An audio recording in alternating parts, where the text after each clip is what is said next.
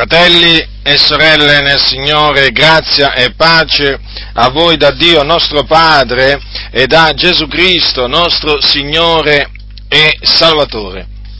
In un articolo scritto da Nicola Martella, questo, questo articolo, questo scritto, porta il titolo di Agabo ed è presente appunto sul suo, sul suo sito Ora è bene tenere presente sin dall'inizio che Nicola Martella non è pentecostale, lui appartiene alla, a quel gruppo di chiese evangeliche chiamate Chiese dei eh, Fratelli, naturalmente che sono fortemente antipentecostali.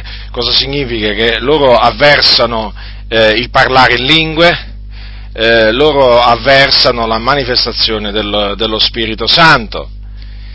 E mm, in questo in questo scritto ci sono diverse menzogne che intendo confutare con l'aiuto di Dio, perché, come dico sempre, le menzogne sono menzogne, non importa da quale pulpito vengono dette, e quindi vanno confutate, vanno smascherate affinché i fratelli eh, sappiano che quella è una menzogna, cioè la confutazione serve a questo, cioè per indicare, mostrare al, al nostro interlocutore, a chi ci rivolgiamo, che quella cosa detta è sbagliata, è falsa. E quindi, e quindi non, non, va accettata. Qui non lo facciamo questo per innalzare eh, gli uni e abbassare gli altri, eh, sia chiaro, le confutazioni vengono fatte per esaltare la verità, la verità, perché è la verità che va esaltata e quindi in difesa della verità facciamo tutto questo.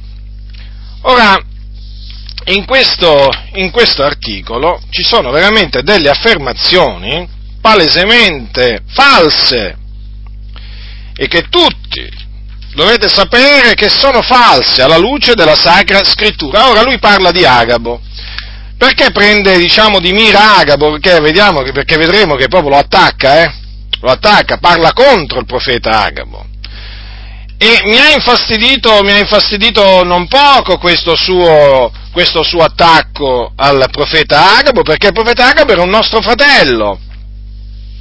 E quindi non è ammissibile che qui uno, diciamo, come si suol dire, si alza la mattina e comincia a additare il profeta Agabo e a definirlo diciamo, uno che non era un cristiano, perché nell'articolo poi, in sostanza, quello che viene detto su Agabe è che non era un cristiano, e men che meno era un profeta, un profeta, eh, diciamo, eh, quindi qualcuno che prediceva eh, eventi futuri, certo, perché? Perché il discorso di Martella si propone di dimostrare che sotto il Nuovo Testamento non esiste il ministero di profeta inteso appunto come lo intendiamo biblicamente, cioè come qualcuno che riceve da Dio la capacità di predire eventi futuri. Allora lui chiaramente si è inventato, si è inventato diversi sofismi per, per annullare quello che la, la, scrittura, diciamo, dice chiaramente. Agabo era un profeta di Dio sotto il Nuovo Testamento, costituito da Dio profeta,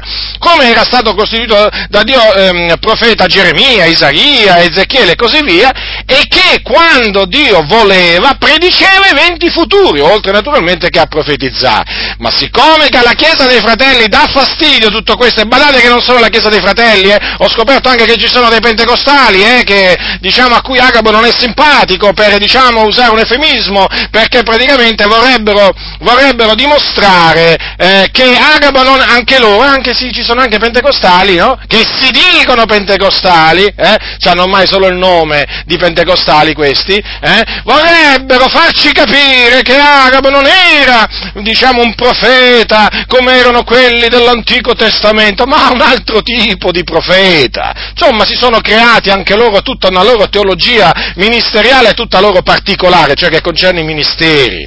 E dunque è evidente che eh, non credendo che Dio ancora oggi suscita sotto la grazia dei uomini profeti, profeti, quindi col ministero di profeta, è chiaro che nel momento in cui hanno trovato questo agavo negli atti degli apostoli, hanno, hanno gridato subito, diciamo, è pericolo, pericolo, chiaramente è pericoloso, è pericoloso che i credenti, eh, diciamo, accettino questo agavo come un profeta che esercitava il suo ministero nella Chiesa primitiva, e allora lo dobbiamo demolire ad agavo. E come si fa? Beh, ci ha pensato Nicola Martella, ma non è il solo, ma non è il solo, nella Chiesa dei Fratelli e comunque nell'ambiente battista e così via, nell'ambiente non pentecostale ce ne sono di come, come Nicola Martella, ma ce ne sono che parlano in maniera insensata, eh, diciamo, contro, contro Agabo, e eh, non solo contro Agabo. E quindi, voglio dire, è chiaro, lui ha cercato di demolire, di demolire Agabo, chiaramente per farlo passare non cristiano, praticamente,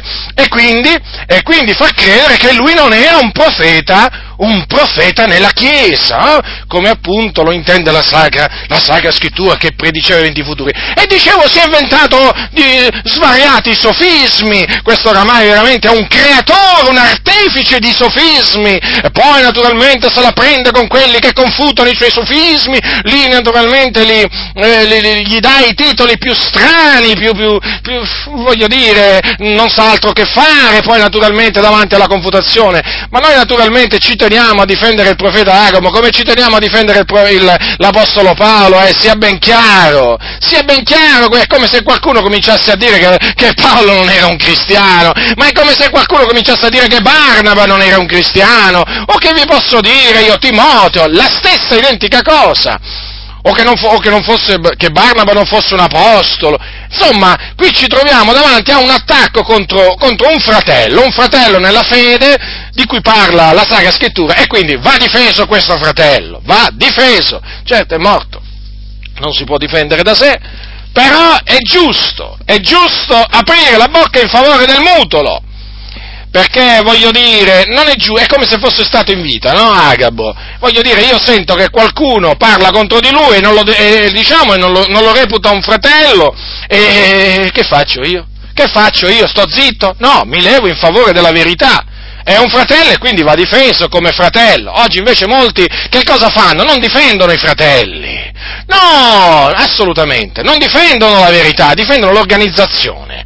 Perché oramai si sono fatti questa idea, eh? si sono fatti questa idea, che la Chiesa è un'organizzazione. Alcuni hanno questa idea nella mente. E allora va difesa l'organizzazione, non è che vanno difesi i fratelli, a prescindere, diciamo, la loro, diciamo, la loro appartenenza, no, va difesa l'organizzazione. Se attaccano l'organizzazione, attaccare nel senso, se confutano qualcosa dell'organizzazione, subito, eh, subito bisogna muoversi al contrattacco. Però, se diciamo, voglio dire, eh, se, se calunniano, diciamo, Agabo, che ci interessa a noi se calunniano Agabo, se calunniano quel fratello sincero, verace, fedele, fa parte della nostra organizzazione? No, e allora, e allora perché mettersi a difendere qualcuno, qualcuno che appunto non fa parte della nostra organizzazione? Ma chi ce lo fa fare? Invece, invece se viene nominato qualcuno, diciamo, dei loro sommi, dei loro sommi pastori, di questi loro unti particolari, e allora naturalmente si muove tutto l'esercito,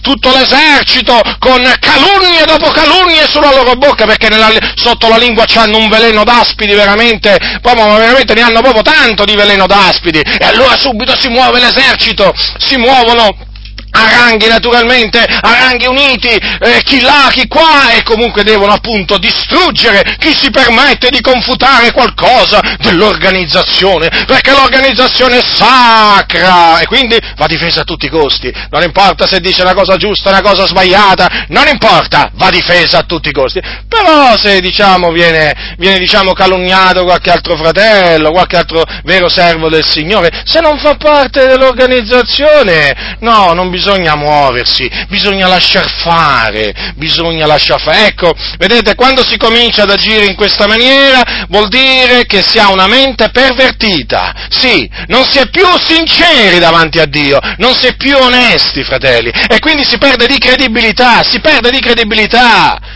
Perché la verità è una, la verità è una, la Chiesa è una, le organizzazioni sono tante, ma la Chiesa è una, e chi fa parte di questa Chiesa è un nostro, è un nostro fratello in Cristo Gesù. Guardate, io difendo i fratelli, ma quando anche fossero veramente, eh, voglio dire, anche appartenenti alla Chiesa dei fratelli, ma io li difendo, se ho le prove che quella persona, diciamo, è accusata falsamente, io lo difendo, lo difendo, soprattutto se non si può difendere, lo difendo perché è giusto che sia così.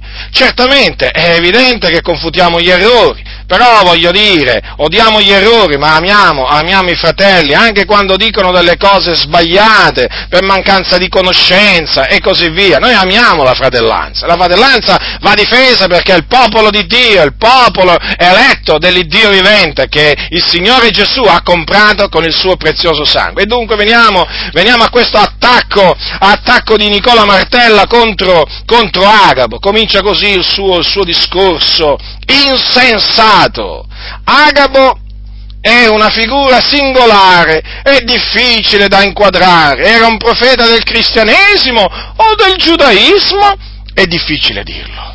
A quel tempo il cristianesimo era a maggioranza giudaica e tra il giudaismo cristiano e quello storico era tutto fluido. Agabo viene menzionato in due circostanze specifiche del libro degli atti. Quindi Ecco, queste sono parole di Nicola Martella e praticamente vi ricordo appunto le due volte in cui viene menzionato, viene menzionato il profeta Agabo, una, la prima volta viene menzionato a, eh, ad Antiochia, dove per la prima volta i discepoli furono chiamati cristiani, e là predisse appunto per lo spirito che ci sarebbe stata una grande carestia, eh, per tutta la terra e poi la seconda volta viene menzionata a casa di Filippo l'Evangelista, voi sapete uno dei sette, dove appunto predisse invece eh, predisse eh, mh, eh, l'arresto, predisse l'arresto eh, di, eh, dell'apostolo, dell'apostolo, Paolo, o meglio, predisse che i giudei avrebbero,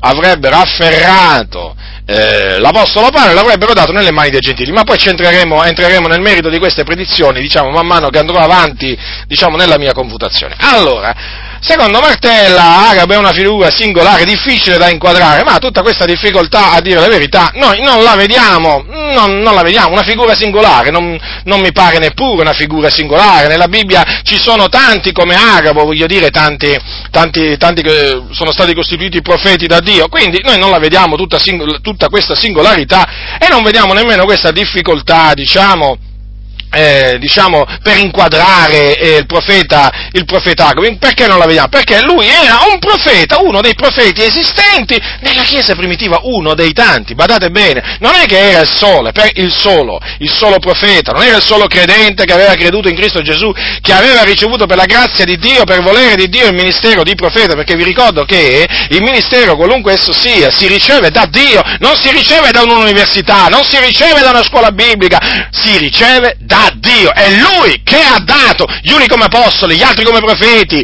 gli altri come evangelisti, pastori, dottori, insomma, è il Signore. Oggi invece, in effetti, viene fatto passare l'idea che i ministeri vengono dati o dalla scuola biblica, perché poi nella pratica, nella sostanza è questo il messaggio che viene fatto passare, che il ministero viene dato dalla scuola biblica, che il ministero viene dato da Tizio e così via. No, assolutamente, il ministero viene dato dal Signore. Questi che dicono di aver ricevuto un ministero dalla scuola biblica spesso non hanno ricevuto proprio niente, niente, ci sono persone che hanno proprio titoli, titoli, titoli, ma non hanno il ministero. Ci sono molti oggi che si, me- si mettono, per esempio, anche per esempio su Facebook, Facebook, no? Cosa che io peraltro detesto. Pastore, vabbè, Tizio Caio, facciamo così, non facciamo nomi, va? Non facciamo nomi. Eh, ma perché scrivere pastore? Ma perché? Perché? Perché o quell'altro evangelista? Perché? Perché? Te lo richiede? Te lo richiede? Giusto naturalmente questa piccola parentesi, eh? te lo richiede il, il, social network di scrivere davanti eh? che cosa sei, se lo sei veramente, eh? scrivi il tuo nome e il il tuo cognome, poi se sei un vero pastore ti manifesterai come vero pastore, Eh, ma che c'entra questo voler mettere davanti, eh, voglio dire, eh, quando uno si firma, mica si, mica si, io mica, mica, mica voglio, cioè voglio dire, quando uno si deve firmare, non è che prima del nome e cognome mette il ministero che c'ha, no? E allora perché metterlo là in bella vista, eh, davanti a tutti? Per quale ragione? Per quale ragione? Poi bisogna vedere appunto se quello è veramente, è veramente uh, quello che dice di essere, perché molti in effetti mettono questi, queste cose, però non lo, sono, non, lo, non lo, sono, nella maniera più assoluta. E questo, questo, anche fa capire quanto arroganti siano veramente certuni. Ah, vogliono a tutti i costi che essere chiamati in questa maniera. Capito? Pastore Tizio Caio. Ah, ah, alcuni si offendono pure se non li chiami pastore. Si offendono pure! Si offendono pure, considerate voi. Eh? Off- vogliono a tutti i costi essere chiamato pastore nemmeno, nemmeno per, per, il cognome li puoi chiamare, nemmeno per nome, pastore li devi chiamare, perché altrimenti diventa troppo confidenziale la cosa, capito? Io sono pastore e tu che sei? Tu sei una pecorella, quindi quando ti rivolgi a me loro ti vorrebbero dire mi devi chiamare pastore, non fratello, non è sufficiente, pastore evangelista, dottore, profeta, che altro ancora? Eh? Sua eminenza? Come vi dobbiamo chiamare? Ipocriti! Che non siete altro, siete una massa di ipocriti. Queste cose veramente sono detestabili, sono riprovevoli, perché queste cose mostrano l'arroganza di taluni che non hanno il ministero e che vogliono, e vogliono essere appunto riconosciuti, vogliono che sulla bocca della fratellanza ci sia sempre, quando anche nei rapporti interpersonali, pastore, pastore, pastore. Perché loro naturalmente quando sentono questa frase si gonfiano dentro, perché questi sono gonfi, questi sono gonfi, sono gonfi d'arroganza.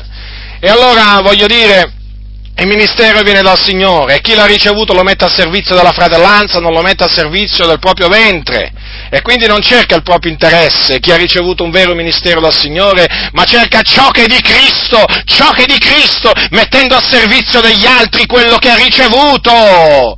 Gratuitamente cosa significa? Offrendo gratuitamente ciò che lui ha ricevuto gratuitamente e quindi senza mettere in vendita alcunché alcunché, che concerne il regno di Dio. Sapete oggi a proposito del ministero di profeta che ci sono alcuni che si fanno chiamare profeta e così via? Lo sapete che richiedono soldi prima che voi riceviate una profezia? Anche in internet ci sono dei siti dove per ottenere una profezia personalizzata, un po' come è diventato come l'oroscopo, l'oroscopo personalizzato, no? Chiaramente ognuno ha il suo oroscopo, naturalmente quella è una menzogna del diavolo, qui invece c'è la profezia personale, personalizzate, no? Tu mandi un tot di soldi, talvolta ti dicono un'offerta, o talvolta magari ti dicono pure la, voglio dire, la somma, e poi, e poi il profeta di turno, meglio il falso profeta di turno, l'impostore di turno che porta appunto il titolo di profeta, ti farà la sua profezia personale, eh? tutta per te, tutta per te.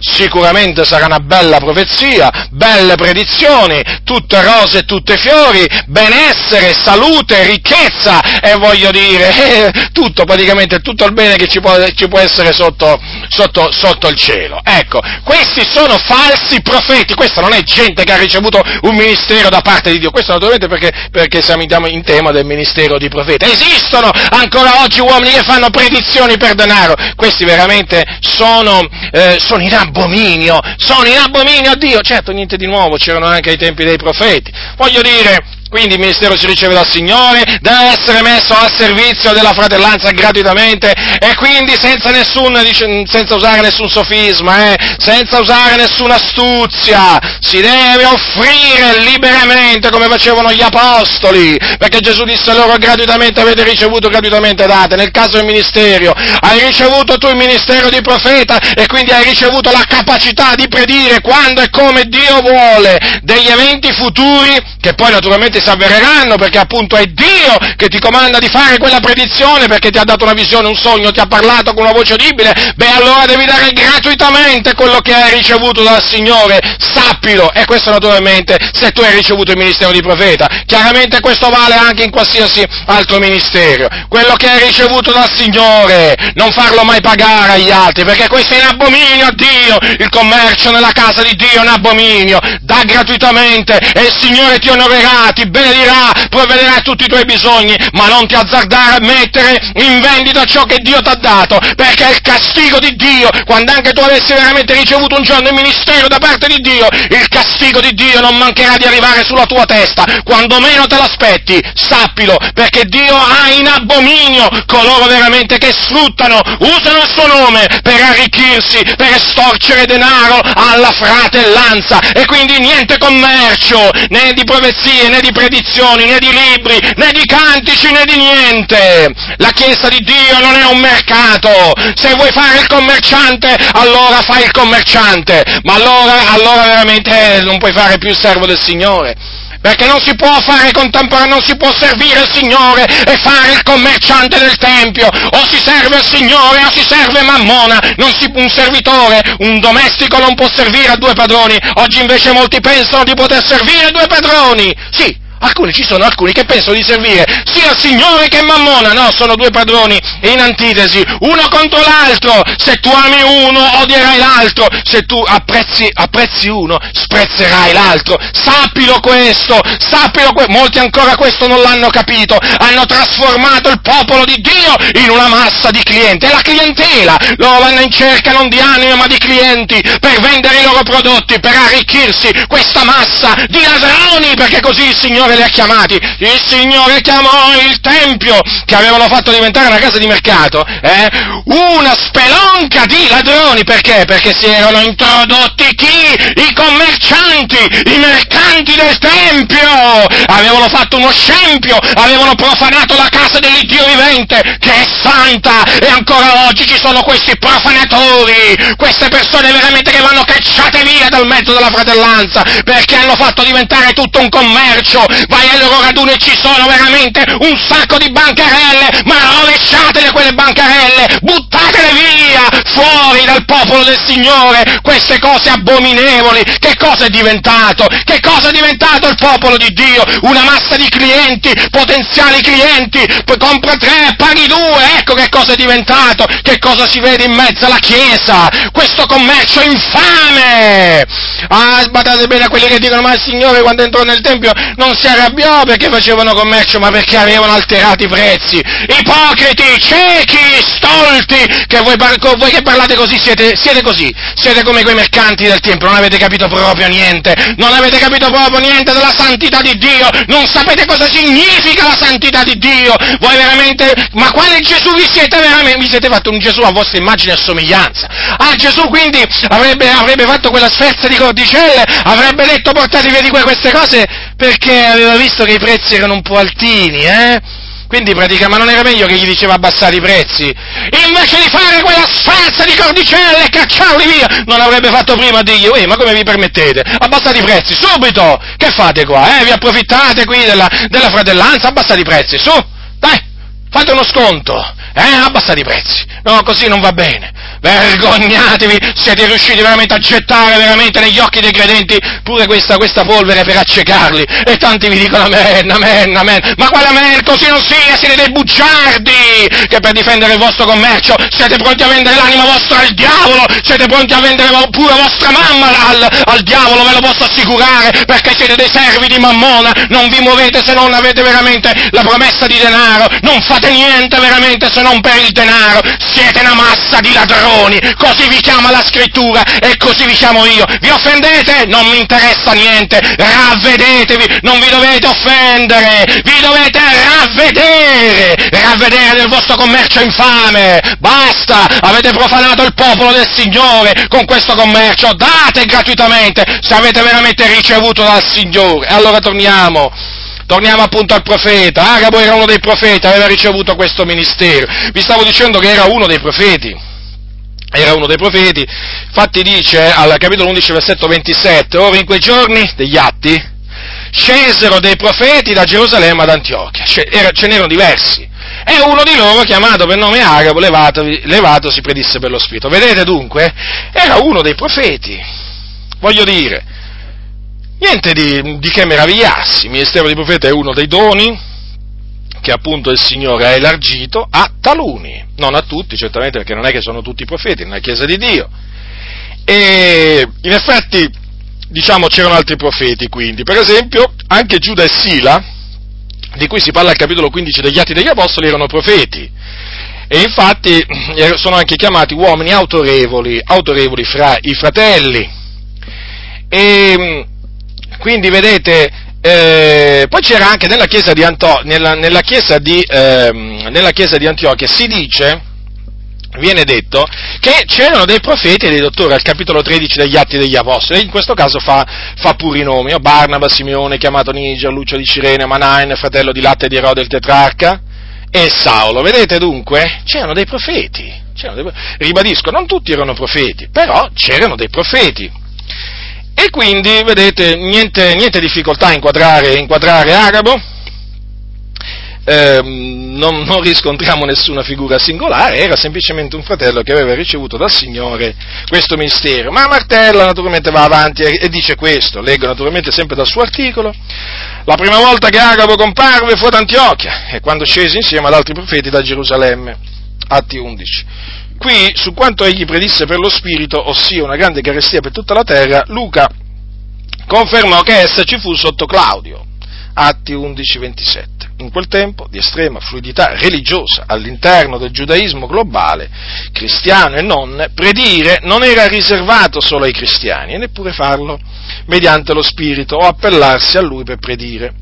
Giovanni, ad esempio, attribuì al sommo sacerdote una facoltà profetica addirittura proditoria legata al suo ufficio particolare e non limitata solo a Caiafa. Giovanni 11, eh, versetto 49 e 52. Ora, dunque, in base a queste parole di Martella, hm, che poi lui confermerà, Agabo era un giudeo che non aveva ancora creduto. E ehm, il fatto che appunto fece questa predizione no, della, grande, della grande carestia non deve far pensare che fosse un profeta giudeo che aveva creduto in Gesù. Avete capito? No?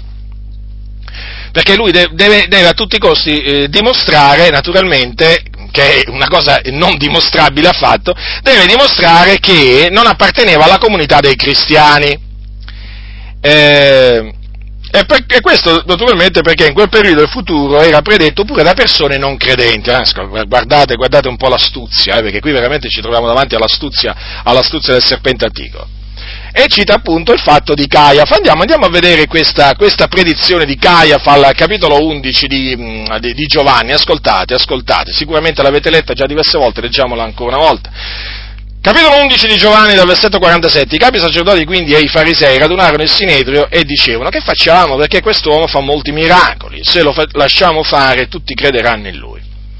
E i romani verranno e ci distruggeranno, e città e nazione. E uno di loro, Caiafa, che era sommo sacerdote di quell'anno, disse loro, voi non capite nulla e non riflettete come vi torni conto che un uomo solo muoia per il popolo e non perisca tutta la nazione. Ora egli non disse questo di suo, ma siccome era sommo sacerdote di quell'anno, profetò che Gesù doveva morire per la nazione, non soltanto per la nazione, ma anche per raccogliere in uno i figliuoli di Dio dispersi. Vedete dunque il paragone che fa, diciamo, eh, Martella?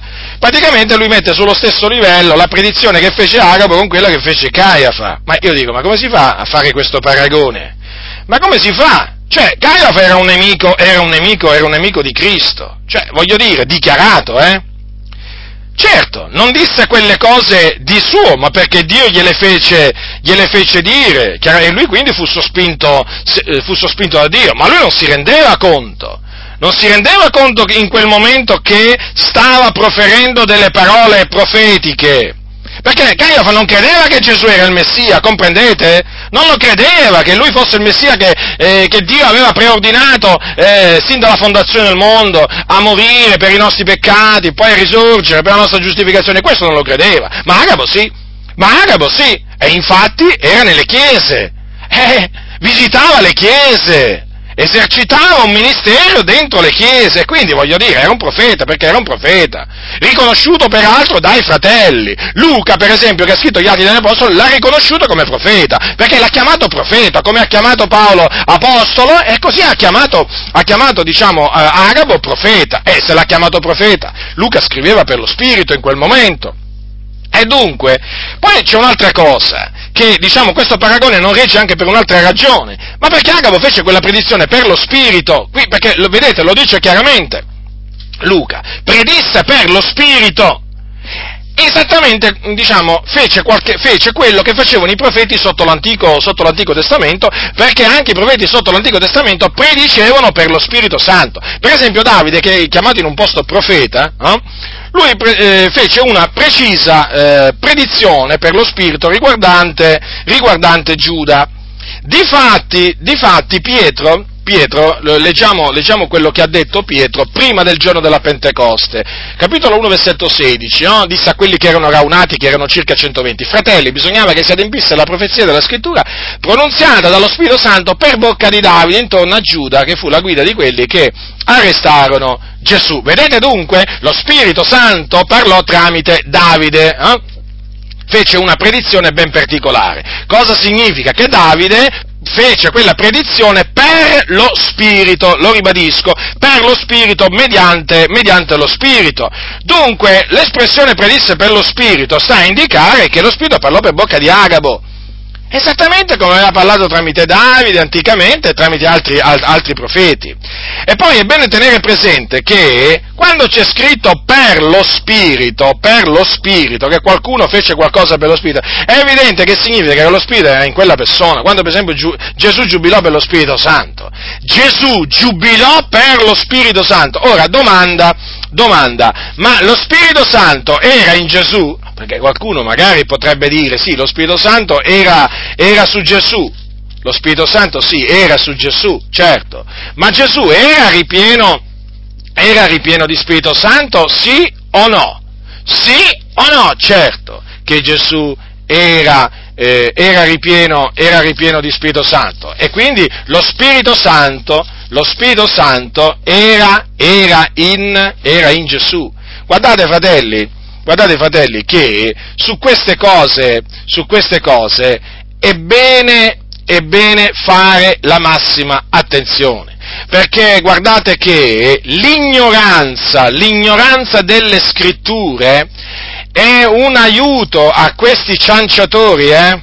Io lo vado ripetendo oramai da tanto, da tanto tempo, ve lo ripeto fratelli, l'ignoranza delle scritture è sfruttata al massimo dai cianciatori.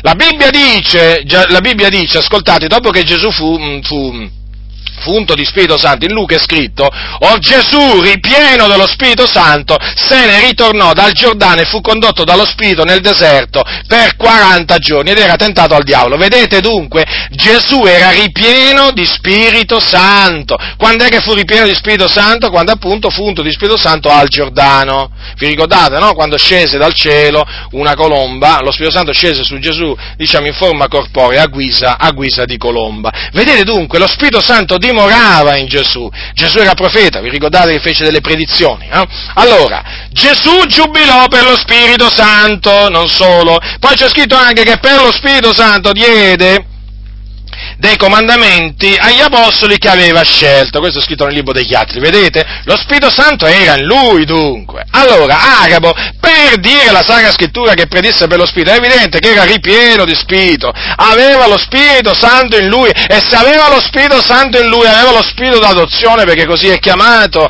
e quindi lo Spirito attestava insieme col suo Spirito che lui era un figliuolo di Dio, perché lo Spirito grida Abba Padre, vedete dunque, fratelli, le cose sono sono, eh, le, mm, le, cose sono molto chiare. E poi, badate bene, che Arabo, quando fece quella predizione, si re e fu consapevole, perché si è consapevoli, quando si fa, quando diciamo si agisce per lo Spirito, si è consapevoli che in quel momento è lo Spirito che agisce tramite te, comprendete? Dunque, quando un profeta fa una predizione per lo Spirito, avverte subito nel suo essere che sta parlando per lo Spirito, o meglio che lo Spirito sta parlando per bocca sua, lo avverte. Che c'entra Caiafa? Ma che c'entra Caiafa? Quella è un'altra situazione. È come quando il Signore aprì la bocca dell'asina muta per riprendere la follia del profeta Balaam. Ma voglio dire, mm, è, è chiaro che il Signore è capace di aprire la bocca pure a un amico dell'Evangelo per farlo parlare e anche magari per farlo profetizzare. Voglio dire, facciamo un esempio, Saulo. Saulo stava andando ad ammazzare, praticamente era alla ricerca di Davide per ammazzarlo. Lo Spirito Santo lo investì e si mise a profetare. Eh? Tanto che appunto venne il detto, ma Saulo è anche egli tra i profeti. Ma lui stava andando a fare del male, però in quel momento, vedete, lo Spirito di Dio si manifestò in questa maniera. Ma è chiaro che lo Spirito di Dio può parlare anche tramite una persona del mondo. Ma io mi, vi potrei per esempio dire che una volta il Signore mi ha confermato di avermi chiamato a predicare l'Evangelo tramite una persona del mondo che non sapeva assolutamente niente della chiamata che il Signore mi aveva rivolto a predicare l'Evangelo sin da quando era un bambino, facendolo sapere veramente alla comunità, alla comunità intera.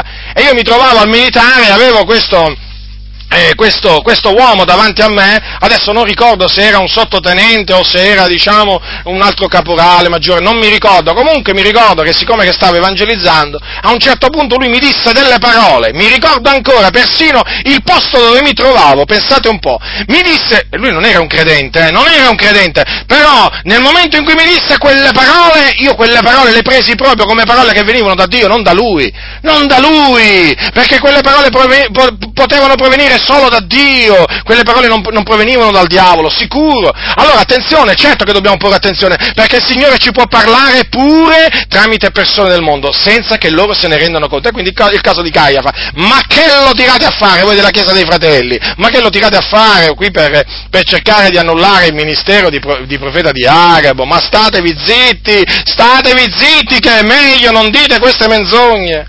Allora, ecco che Martella va avanti e allora naturalmente lui, lui dice, dice così, eh, sono parole sue queste, si noti comunque come Luca tiene tutto indistinto, alcuni profeti e uno di loro chiamato per nome Agabo, come se non fosse poi così conosciuto ai lettori, solo un'altra volta c'è negli atti l'espressione un certo, chiamato per nome, si riferisce al, al, rabbino Gamaliele, che mai divenne cristiano e che era perciò sconosciuto alla maggioranza dei cristiani, sebbene in Gerusalemme fosse onorato da tutto il popolo. Atti 5:34. Agabo era quindi un profeta del giudaismo cristiano o del giudaismo storico?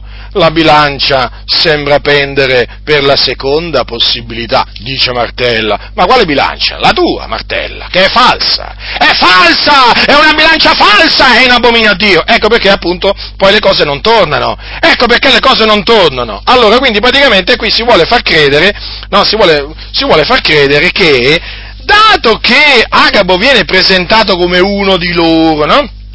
Un certo profeta, no? Perché negli atti, degli, negli atti, degli, Apostoli, a casa di Filippo, si dice, si dice così, no? Dice così, eh, eravamo qui da molti giorni quando scese dalla Giudea, un, dalla Giudea, un certo profeta di nome Agabo, e allora naturalmente arriva veramente, arriva veramente questo, questo eminente, eminente, diciamo, studioso della Chiesa dei Fratelli, che ci fa sapere, che ci fa sapere, certo perché noi non lo sapevamo, noi queste cose non le sapevamo, le abbiamo scoperte da lui, ci fa sapere che quel certo, un certo profeta indica, cosa, com'è che dice lui qua? Eh, una lontananza? Mm, sì, sì, comunque sia, diciamo, la sostanza è questa, no?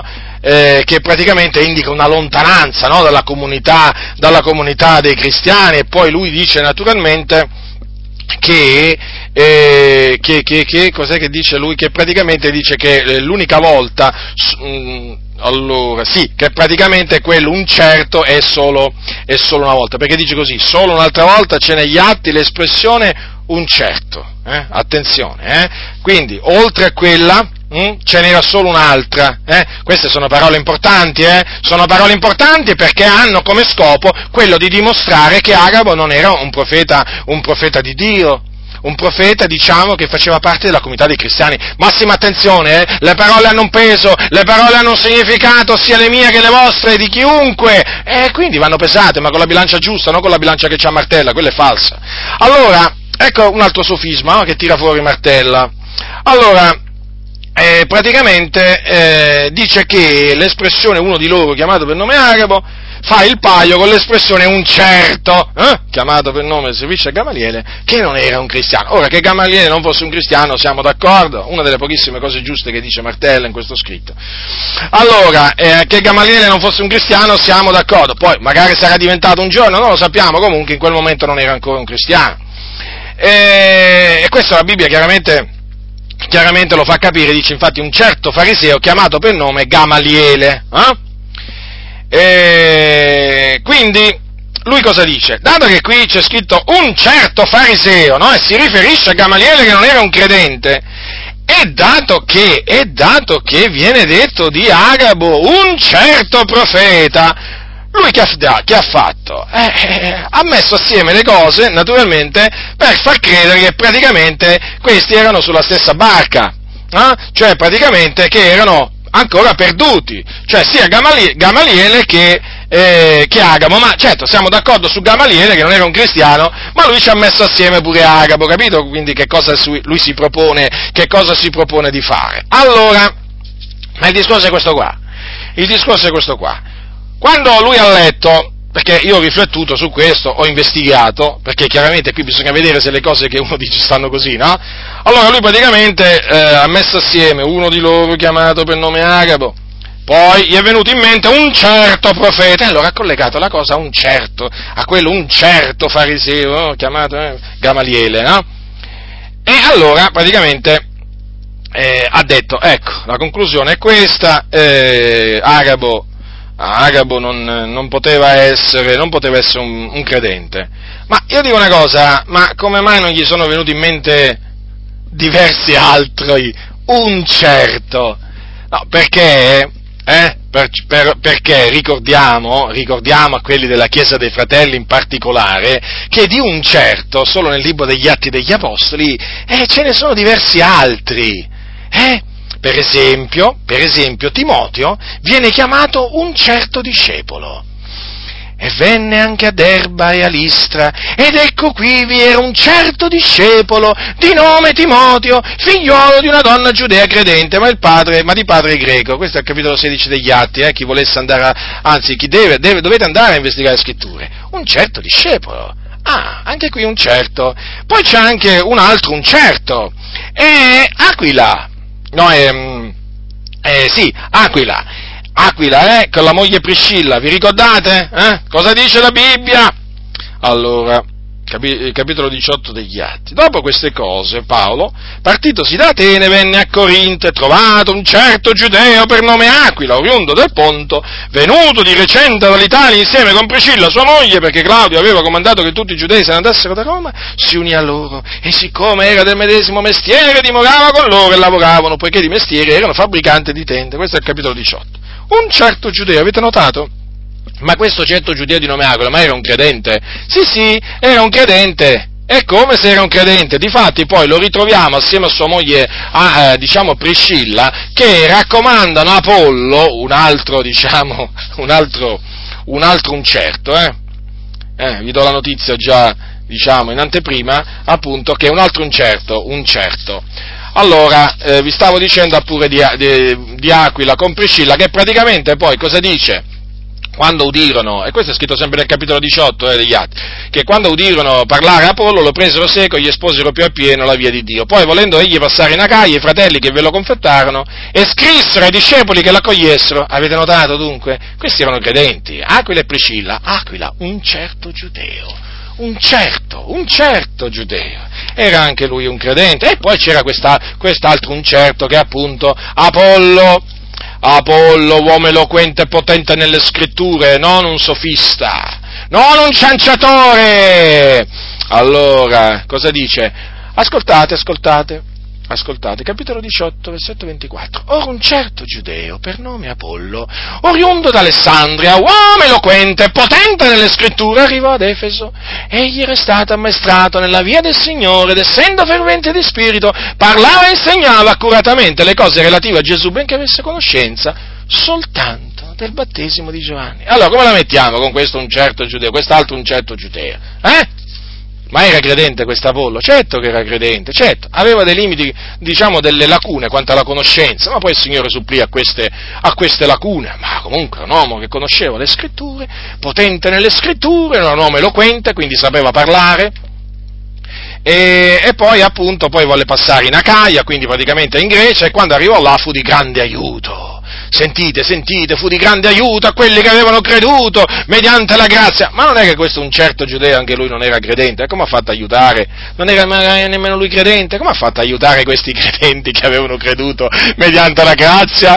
Certo che era un credente questo, un certo giudeo di nome Apollo. Fu di grande aiuto uh, lì uh, in Grecia a quelli che avevano creduto mediante la grazia e in che cosa consistette questo aiuto? Eh, nel fatto che lui con grande vigore, quindi non era uno che faceva addormentare quando parlava, con grande vigore, con forza, perché bisogna predicare con forza, bisogna predicare con forza! Non veramente, veramente, quando si, alcuni predicano veramente, quale grande vigore? Alcuni quando predicano ti fanno dormire, ma ti fanno veramente, letteralmente dormire. Con grande vigore confutava pubblicamente i giudei dimostrando per le scritture che Gesù è il Cristo. Avete notato dunque? Confutava, Apollo confutava confutava? Chi confutava? I giudei. Quindi questo certo giudeo è un credente, se confutava, se confutava pubblicamente i giudei, perché i giudei non credevano che Gesù era il Cristo, lui ci credeva, lui ci credeva! Ecco perché dimostrava per le scritture che Gesù è il Cristo, quindi era nato da Dio questo certo giudeo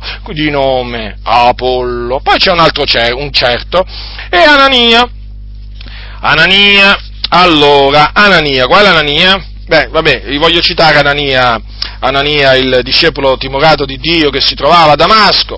La Bibbia dice in Damasco era un certo discepolo chiamato Anania e il Signore gli disse in visione Anania e gli rispose eccomi Signore. Queste cose sono scritte al capitolo 9 degli Atti. E il Signore a lui leva di vattene nella strada detta diritta e cerca in casa di Giuda un uomo chiamato Saulo da Tarso, poiché ecco egli in preghiera ha veduto un uomo chiamato Anania entrare e impogli le mani perché recuperi la vista. Un certo un certo discepolo. Avete visto quanti un certo? Hm? Poi naturalmente con il nome pure, eh?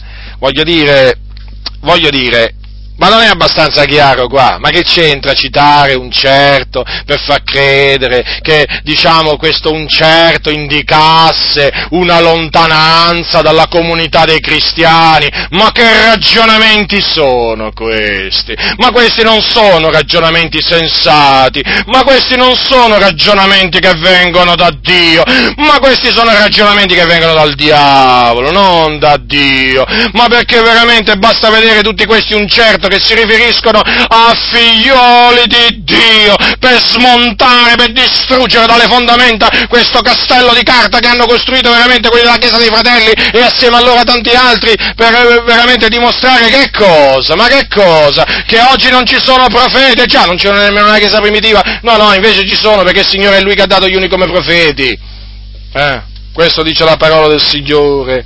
Voglio dire, voglio dire, eh, e il ministero di profeta, eh, eh, il ministero di profeta che aveva Agabo, non, cioè, non consisteva, cioè, come dicono in effetti eh, taluni che eh, diciamo, eh, sono però in questo caso pentecostali, badate bene, che dicono sì, lui era, era profeta, sì, però profeta significa che predica la parola del Signore, no, no, non è, non, è, non è, assolutamente così, perché il ministero di profeta è distinto dal ministero di apostolo, dal ministero di pastore, di evangelista e di dottore.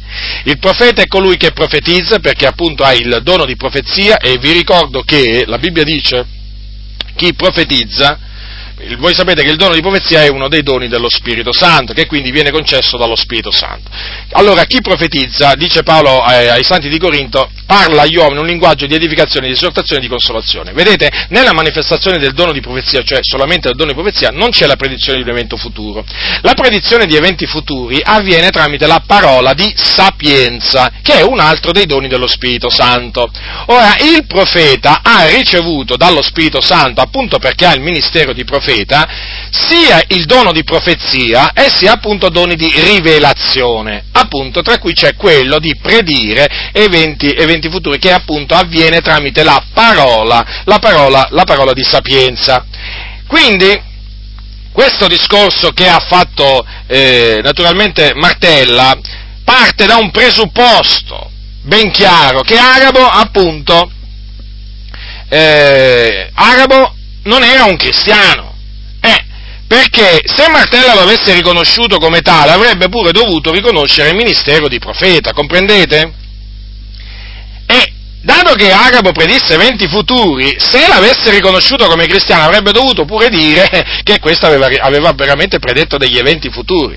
E allora lui è andato alla radice, ha cercato di praticamente di tagliare la cosa alla radice. Eh, perché? Perché per lui, per lui eh, i profeti sotto il Nuovo Testamento chi sono? Lo dice, lo dice sempre in un suo scritto, dice così infatti Matteo, un profeta nel Nuovo Testamento è un cristiano che parla pubblicamente sotto ispirazione dello Spirito mediante lettura della scrittura, in modo estemporaneo agli uomini, un linguaggio di edificazione, di esortazione e di consolazione. In altre parole, un parlatore in pubblico, sebbene ispirato dalla lettura della Sacra Scrittura, mediante lo Spirito Santo, e non come falsamente si afferma e si ripete chi predice il futuro. Vedete dunque? Ecco dunque perché lui ha cercato di, eh, diciamo, eh, di dimostrare che Agabo non era un cristiano, per dimostrare che appunto quel ministero che lui aveva, o comunque quella capacità, non era, data, non era più data sotto, sotto la grazia, perché secondo lui appunto un profeta sotto la grazia ecco, è quello che lui ha dichiarato, che proprio è sbagliato, loro non sanno veramente, loro non conoscono le scritture, questi della Chiesa dei Fratelli bisogna dire che sì, su certe cose dicono delle cose giuste, certamente, ci mancherebbe altro, eh, diciamo, sanno difendere la Trinità, la divinità di Gesù, anche la salvezza per grazia, anche il battesimo in acqua, fin lì, ma quando loro entrano nel campo dei doni dello Spirito Santo, della manifestazione dello Spirito Santo, del battesimo, con lo Spirito Santo, allora lì ci sono tenebre fitte, tenebre fitte, fitte, ma veramente fitte, chi ci cammina inciampa. E Martello è uno di quelli che cammina nelle tenebre in questo campo, lui si avventura in questo campo, però non fa altro che cadere, cadere e far cadere anche gli altri, perché poi questi insegnamenti falsi fanno cadere anche, eh, anche gli altri. Quindi è evidente, avete visto un po' i sofismi che lui praticamente si è creato e noi abbiamo dimostrato, eh, ho, ho, dimostrato che in effetti si tratta di, eh, si tratta di vani di vani ragionamenti, no? un certo profeta, no? uno di loro e così via, no? secondo lui appunto indica lontananza dalla comunità dei cristiani, ma quale lontananza? Lui era a pieno titolo un membro della Chiesa, della chiesa antica, Agapo, quale lontananza? E poi eh, naturalmente eh, voglio dire anche altre, gli altri sofismi. Allora, proseguiamo con quello che dice, con quello che dice Martella, perché naturalmente non è che finisce qua, eh? Dice Martella, tutto ciò si rafforza in Atti 21, in cui molte delle cose che Agabo predisse non si avverarono, nel modo che egli le annunziò. Infatti di lui è scritto che a Cesarea, sulla costa della Palestina, scese dalla Giudea un certo profeta di nome Agabo, il quale è venuto da noi. Atti 21.10.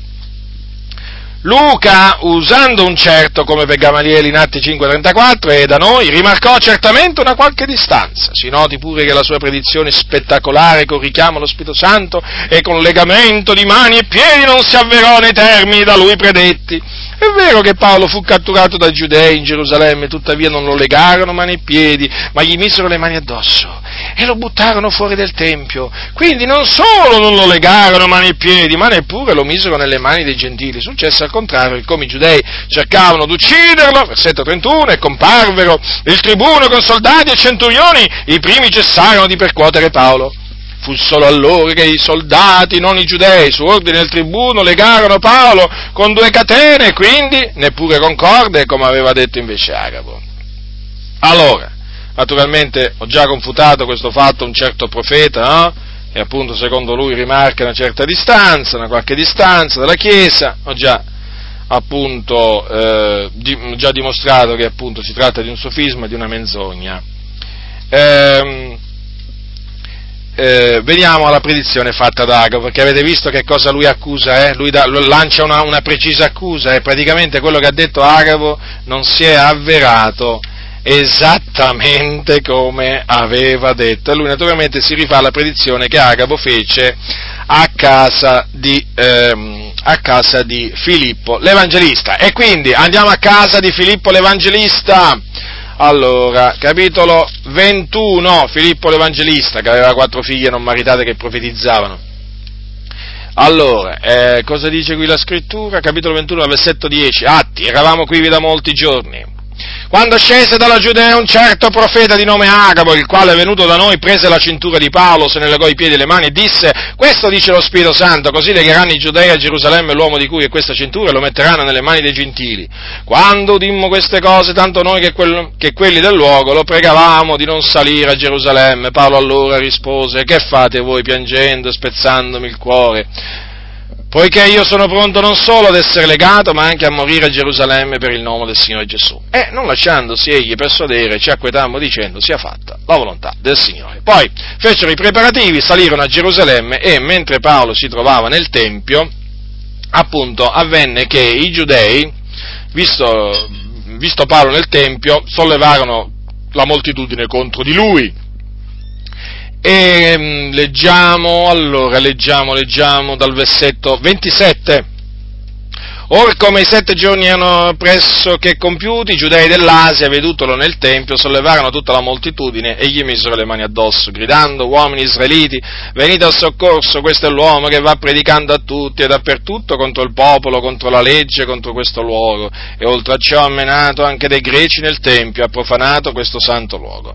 Infatti avevano veduto prima Trofimo d'Efeso in città con Paolo e pensavano che egli l'avesse menato nel Tempio. Tutta la città fu commossa, si si fece un concorso di popolo e preso Paolo lo trassero fuori del Tempio e subito le porte furono serrate. Or come essi cercavano di ucciderlo arrivò su al tribuno della corte la voce che tutta Gerusalemme era sossopra. Ed egli immediatamente prese con sé dei soldati e dei centurioni e corse giù ai giudei, i quali, veduto il tribuno, i soldati cessarono di battere Paolo.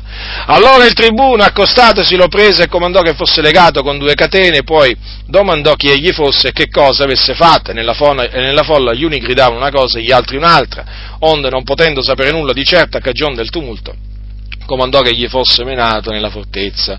Quando Paolo arrivò alla gradinata dovette per la violenza della folla essere portato dai soldati perché il popolo in gran folla lo seguiva gridando toglilo di mezzo. Allora secondo Martella qui le cose stanno così, starebbero così, che quello che ha detto Agabo non si è, non si è avverato, no? Però avete visto, no? Eh, nel caso della carestia, chiaramente lì che poteva dire? Eh, voglio dire, eh, la, cosa, la, cosa, avvenne, la cosa avvenne perché eh, voi sapete che questa carestia ci fu sotto, sotto Claudio ed è, ed è, persino registrata, diciamo, nella storia questa, questa carestia. Dice così la scrittura, quindi leggiamo nel caso della carestia, predizione della carestia che aveva fatto Agabo, ed essa ci fu sotto Claudio, quindi sotto l'imperatore, l'imperatore Claudio. Allora veniamo a questa predizione, no? Secondo Martella le cose non si sarebbero avverate, avverate come aveva predetto Agabo, quindi notate questa accusa, eh, quest'altra accusa, eh, perché lui veramente lo deve demolire ad Agabo, lo deve demolire, non c'è niente da fare, è partito veramente lì con la mazza in mano perché ha detto adesso demoliamo Agabo, e no, noi invece veramente lo difendiamo ad Agabo. Allora, eh, innanzitutto, appunto, eh, qui bisogna cominciare a dire che questa, eh, diciamo, questa predizione la fece sempre per lo Spirito Santo Agabo, perché disse, questo dice lo Spirito Santo, espressione questa che, diciamo, ehm, sotto l'Antico Testamento, quando i profeti parlavano, dicevano, così parla il Signore. In questo caso, vedete, eh, Agabo usa una espressione simile, però qui dice questo dice lo Spirito Santo. Allora, eh, lo Spirito Santo, fratelli, vi ricordo che quando parla, quando parla, parla perché ha udito, eh, diciamo, dal Signore. Eh? Infatti, Infatti voi sapete che lo Spirito non parla di suo, ma dice tutto quello che ha udito. Allora, quelle parole dunque che furono rivolte, eh, diciamo, da, eh, da Agabo ai presenti, dicendo questo dice lo Spirito Santo, queste parole praticamente venivano da Dio. Lo Spirito Santo naturalmente le disse tramite Agabo, eh, ma venivano naturalmente dal Signore. Allora, domanda, ma può essere che lo Spirito Santo che è verità, che è la verità, come dice, eh, c'è un passo in, ehm, in, in, Giovanni, in Giovanni sì, che dice, che dice eh, appunto che lo Spirito eh, è la verità. Pensate. Allora, ma può essere che lo Spirito abbia predetto una cosa che poi non si è avverata esattamente come aveva detto? Beh, ma se è così, allora questo significa che Dio, quando fa fare una predizione, poi può capitare che non è in grado di farla adempiere o farla avverare esattamente come ha detto. Non vi pare che ci sia qualche cosa di strano? A me non mi pare che questo sia veramente l'agire di Dio. Dio che dice io l'ho detto e lo farò avvenire. Ne ho formato il disegno e l'eseguirò. Eh? Cioè, ma vi rendete conto? Il Signore dice io opererò, chi potrà impedire l'opera mia? Quello che il Signore ha decretato, poi lo manda ad effetto. Lo manda ad effetto esattamente così come lo ha, lo ha, eh, lo ha predetto. Allora, e poi c'è anche da domandarsi questo, ma mh, mm, mm, può essere che Agabo, quando si trattò di predire la carestia, fu così preciso perché essa ci fu sotto Claudio, e, fu, e, poi fu anche grande, non fu una piccola carestia, lieve carestia, eh? E poi qui si sia sbagliato? Possibile questo scivolone, come oggi diciamo alcuni lo, lo, diciamo, lo potrebbero chiamare? Ma possibile veramente? Non può essere, fratelli non può essere, non può essere che eh, la predizione non si sia avverata eh, nella maniera in cui l'aveva fatta fare lo Spirito Santo. E, e badate bene, badate bene che il fatto che non ci siano scritti dei particolari, dei particolari oh, che, confermano, che confermano che quella predizione, oh, per esempio il particolare no, che i giudei legheranno così eh, a Gerusalemme l'uomo di cui è questa cintura, eh? ora è vero, questo non c'è scritto poi nel proseguio del racconto, ma il fatto che non ci sia scritto non significa che non sia avvenuto. E vi faccio un esempio. Per esempio, solo una volta nella Bibbia c'è scritto che bisogna battezzare nel nome del Padre, del Figlio e dello Spirito Santo. Ed è alla fine dell'Evangelo scritto da Matteo, quando Gesù disse andate, andate a maestrare tutti i popoli eh, allora, leggiamo le parole di Gesù. No, vi voglio ricordare queste cose, fratelli, perché ritengo che siano, ritengo che siano importanti. No? Perché questo fatto anche di dire, ma non c'è scritto che sia adempiuto, sia adempiuto questo. Allora, andate dunque a ammaestrare tutti i popoli, battezzandoli nel nome del Padre, del Figlio e dello Spirito Santo. Allora, domanda, dove mai nel, negli atti degli Apostoli, eh, dove mai negli Atti degli Apostoli c'è scritto che gli Apostoli battezzavano nel nome del Padre, del Figlio dello Spirito? Da nessuna parte da nessuna parte c'è scritto che battezzavano nel nome del Signore Gesù, ma intendendo in questa maniera che battezzavano con l'autorità che il Signore Gesù aveva loro dato, però che eh, loro battezzavano usando la formula io ti battezzo nel nome del Padre, del Figlio e dello Spirito Santo, non c'è scritto da nessuna parte, ma noi possiamo escludere che questo sia avvenuto, non possiamo, perché?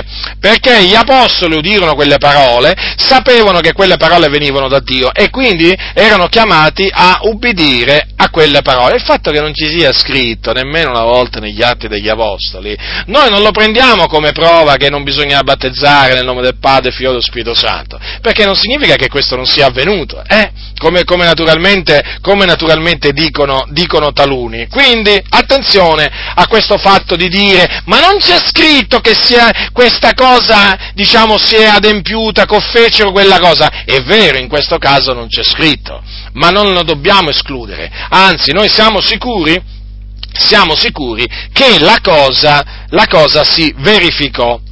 Ora, per farvi, per farvi, capire quanto sia debole il ragionamento di Martella, no? che lui fa appunto per annullare il ministero profetico di, eh, di, di Agabo, vi voglio, vi voglio, leggere alcune cose ehm, eh, nel libro di Samuele che concernono, che concernono il profeta Samuele e Saul. Saul. Qui siamo ai, ai giorni in cui il Signore in cui il Signore scelse eh, Saul per eh, regnare sopra Israele, perché voi sapete che Israele chiese di avere un re e il Signore diciamo, accondiscese a questa loro richiesta, gli diede un re e appunto che naturalmente fu Dio a scegliere e, nella persona di Saul. Allora, voi eh, dovete tenere ben presente questo però, attenzione, che quando si parla del profeta Samuele si parla di un vero profeta di Dio. Infatti c'è scritto di lui, tutto Israele da Dan fino a Beersheba riconobbe che Samuele era stabilito profeta dell'Eterno. Mm? Questo da Dan fino a Beersheba, no? Alcuni si domandano magari che cosa significa, praticamente dall'estremità nord all'estremità sud. È come se oggi si dicesse, che vi posso dire io, da Varese ad Agrigento, un'espressione simile eh, per quanto riguarda l'Italia, no? Come dire, dall'estremo nord all'estremo sud tutti riconoscevano di Israele, tutti riconoscevano che che Samuele eh, era profeta dell'Eterno e riconoscevano che l'Eterno era con Samuele, che non lasciò cadere a terra alcune delle sue parole, attenzione, eh? perché guardate che, guardate che Samuele, eh, Samuele, era tenuto in grande stima, in grande stima. Perché eh, tutti sapevano che quello che lui diceva succedeva sicuramente. E infatti è per questo lo andavano a consultare perché ricono- eh, andavano a consultare Dio per mezzo di Samuele perché riconoscevano che lui veramente era un profeta di Dio, tutto quello che diceva succedeva sicuramente. E questo è fondamentale, questo lo fece capire il servo di Saulo, no? sapete in quel momento in cui appunto Saulo disse, no? erano andati a cercare le asine del padre di Saulo che si erano, che si erano perdute e, Sa- e Saul voleva tornare a casa casa, ma il servo di Saul disse andiamo appunto nella tal città perché c'è appunto un uomo di Dio che è tenuto in grande onore, tutto quello che gli dice succede sicuramente. Vedete dunque la fama, la fama che aveva Samuele era proprio la fama di un vero profeta di Dio, perché tutto quello che un vero profeta di Dio dice succede sicuramente. Allora, poi voi sapete che eh, il Signore appunto mandò Saul da Samuele, appunto usandosi appunto delle, delle, peco, delle, delle asine, delle asine del padre di, di Saul, Saul, che il Signore fece disperdere affinché fossero mandati Saul e il servo in cerca delle asine, poi non avendole trovate, ecco che il Signore mosse il servo di Saul affinché Saul si recasse da Samuele, perché il giorno prima il Signore aveva avvertito, aveva avvertito Samuele che gli avrebbe mandato un uomo e quell'uomo lui doveva ungere appunto come re di Israele. E questo e questo avvenne. Ma vediamo adesso Samu- una predizione che Samuele fece, eh, il profeta Samuele fece a, a, il profeta Samuele fece a, a Saul eh, quando appunto lo licenziò, quando appunto eh, diciamo lo commiatò. Ascoltate, ascoltate attentamente. Allora, capitolo 10 di primo Samuele, prendete capitolo 10 di primo Samuele. Allora, dal versetto 1, allora Samuele prese un vasetto d'olio, lo versò sul capo di lui, baciò Saulo e disse, l'Eterno non t'egli unto perché tu sia il capo della sua eredità oggi. Quando tu sarai partito da me, troverai due uomini presso al sepolcro di Rachele, ai confini di Beniamino, a eh, Zelza, i quali ti diranno le asine delle quali andavi in cerca sono trovate, ed ecco tuo padre non è più in pensiero per, per le asine, ma in pena per voi.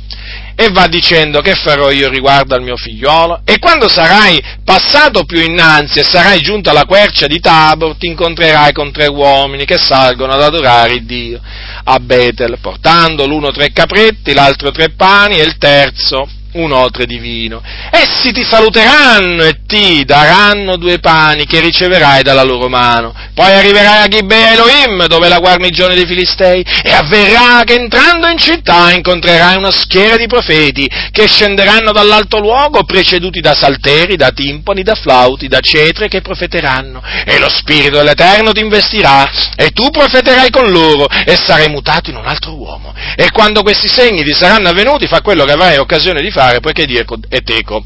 Poi scenderà prima di me a Gilgal, ed eccolo, io scenderò verso te per offrire olocausti e sacrifici di azione di grazia. Tu aspetterai sette giorni finché io giunga da te e ti faccia sapere quello che devi fare. Allora, adesso proseguiamo, eh? Prestate attenzione.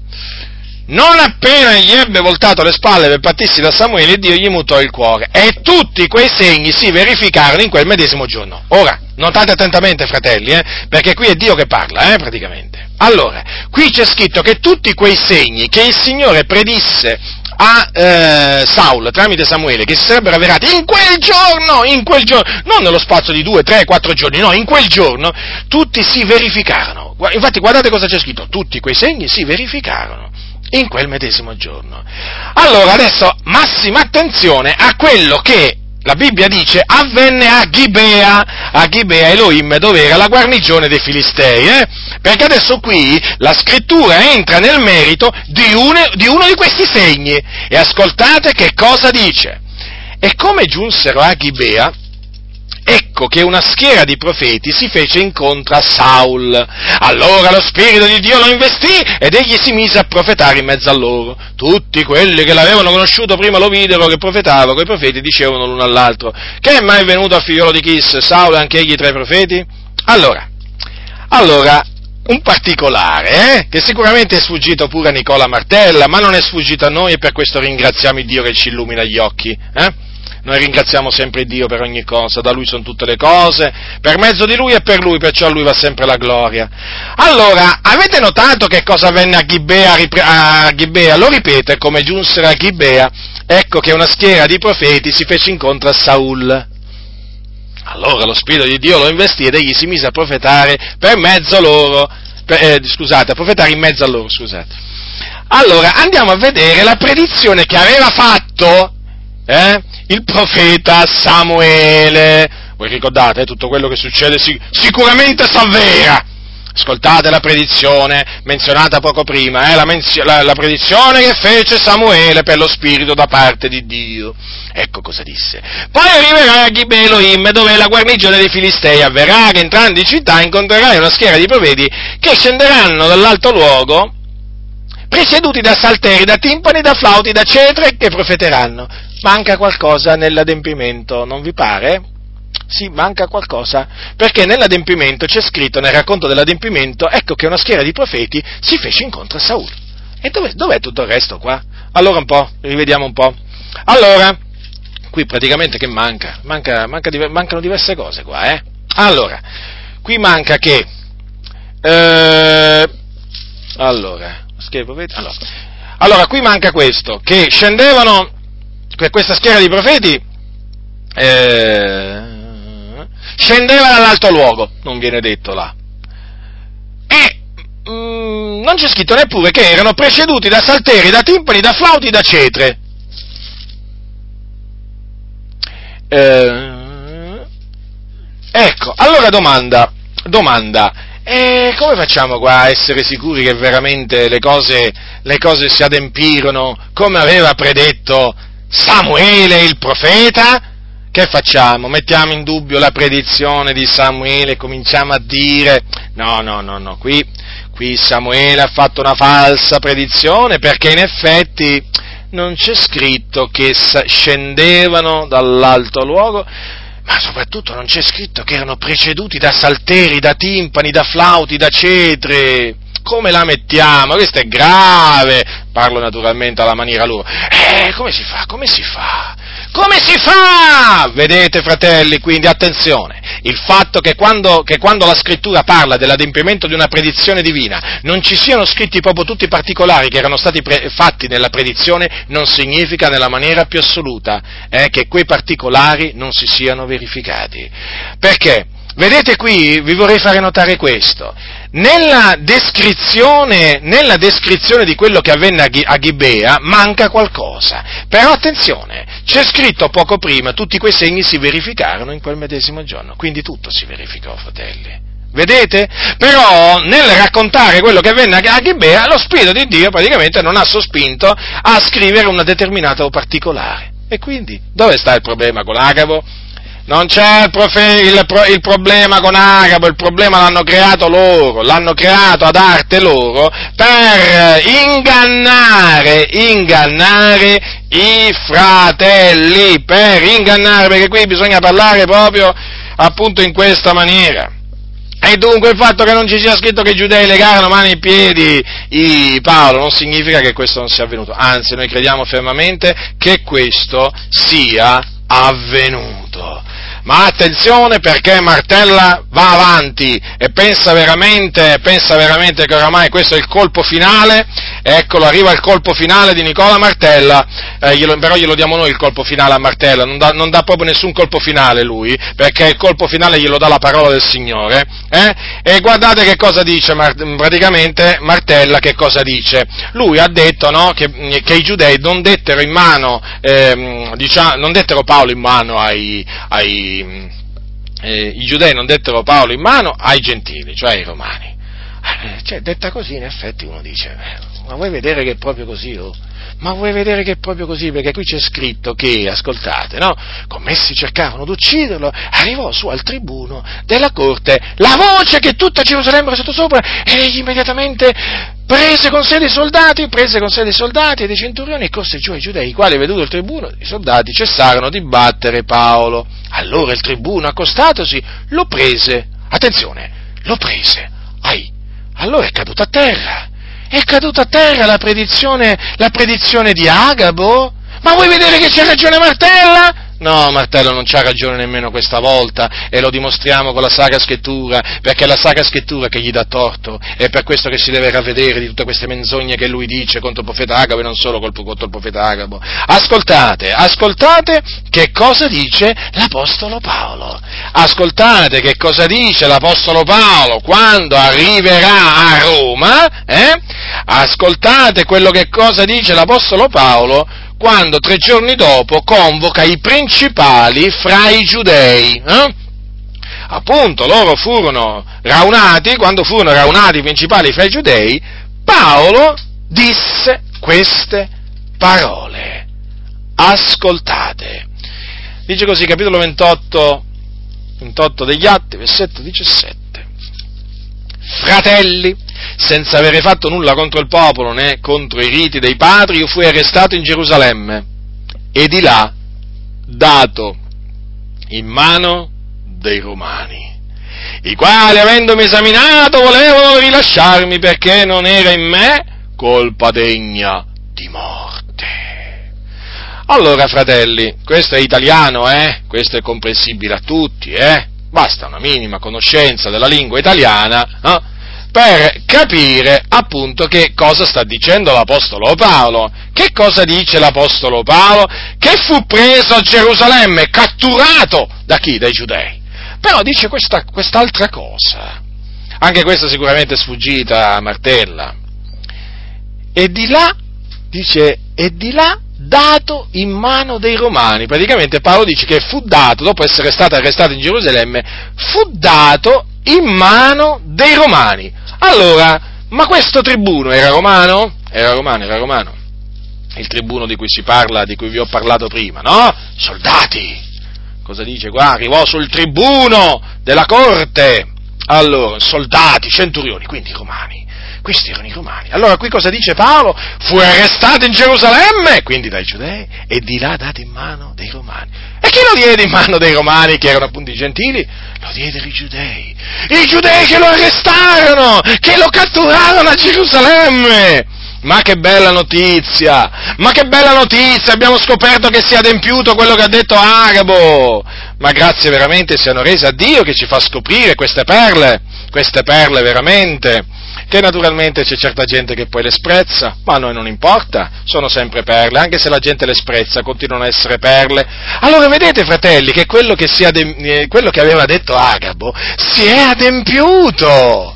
Infatti i giudei lo catturarono e lo dettero in mano dei romani. Oh, ci credete a Paolo, sì o no? Io ci credo parlava da parte di Dio in Cristo. Io ci credo, io ci credo, è come se ci credo. Dunque vedete, fratelli nel Signore, quanto quanto veramente siano fallaci alla luce della parola del Signore, questi ragionamenti che tendono ad annullare appunto sia che Agabo fosse un credente sia che fosse veramente un profeta, un profeta di Dio che prediceva fut- eventi futuri come avevano fatto i profeti dell'Antico, eh, dell'Antico, eh, Testamento, de- dell'Antico Testamento. Ma poi vorrei dire, no? Ma questo certo, questo certo profeta Agabo, no? Ma voglio dire, ma che reputazione c'aveva in mezzo alle chiese, no? giusto per, voglio dire, anche magari aggiungere questo, no? Perché sapete che poi ognuno si fa una reputazione, no? Chiaro, se uno fa false predizioni si fa la reputazione di uno che fa false predizioni e quindi di un falso profeta, ma se uno fa vere predizioni, eh, se uno fa vere predizioni, guardate che eh, la sua fama la sua fama è quella di essere veramente un profeta da Dio e quindi quando fa una predizione, eh, quando fa una predizione ancora prima che si adempia, subito i fratelli timorati di Dio si muovono perché sanno che quello non ha parlato di suo. Eh? Questo avveniva eh, con i profeti dell'Antico Testamento e badate che è avvenuto pure con Agabo, con Agabo fratelli perché questo aveva veramente una buona reputazione, aveva la reputazione di vero profeta. Guardate quando predisse, quando predisse la, ad Antiochia che ci sarebbe stata una grande carestia per tutta la terra, sapete sapete cosa c'è scritto? C'è scritto subito dopo. Ed essa ci fu sotto Claudio. Ma badate bene che prima, eh, che, che, poi c'è scritto questo, i discepoli determinarono di mandare ciascuno secondo le sue volontà una sovvenzione ai fratelli che abitavano in Giudea, il che di fatti fecero mandandolo agli, agli anziani per mano di Banna, vedi Saulo. Avete notato dunque? Eh, si, si mossero i discepoli, eh? Tale era appunto la fiducia che quello che aveva detto Agabo per lo Spirito si sarebbe adempiuto. Vedete? Certo, e anche, anche, lì a casa di Filippo, che cosa avvenne? Quando Agabo disse quelle, quelle parole, perché si misero a piangere? Vi faccio questa domanda. Ma perché mai si misero a piangere quei, quei, credenti là a casa di Filippo? Tanto che Paolo disse che fate voi piangendo e spezzandomi il cuore? Eh? Perché loro praticamente quando dicono quelle parole, Mm? Eh, dice, dice, lo scrittore, dice così, tanto noi e quelli del luogo lo pregavamo di non salire a Gerusalemme, ma vi rendete conto?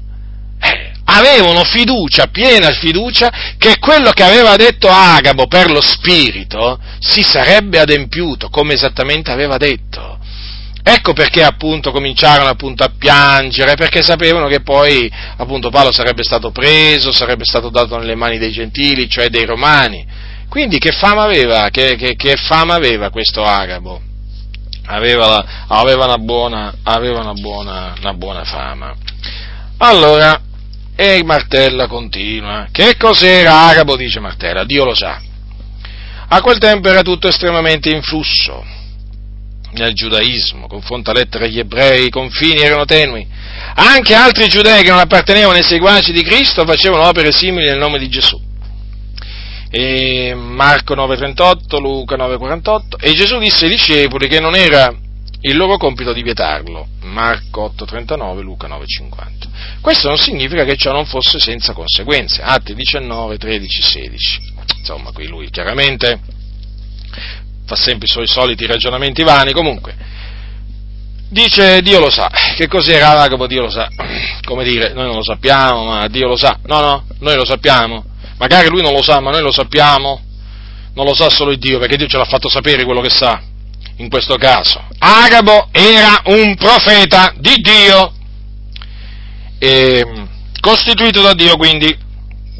E come facciamo a dire che era un profeta?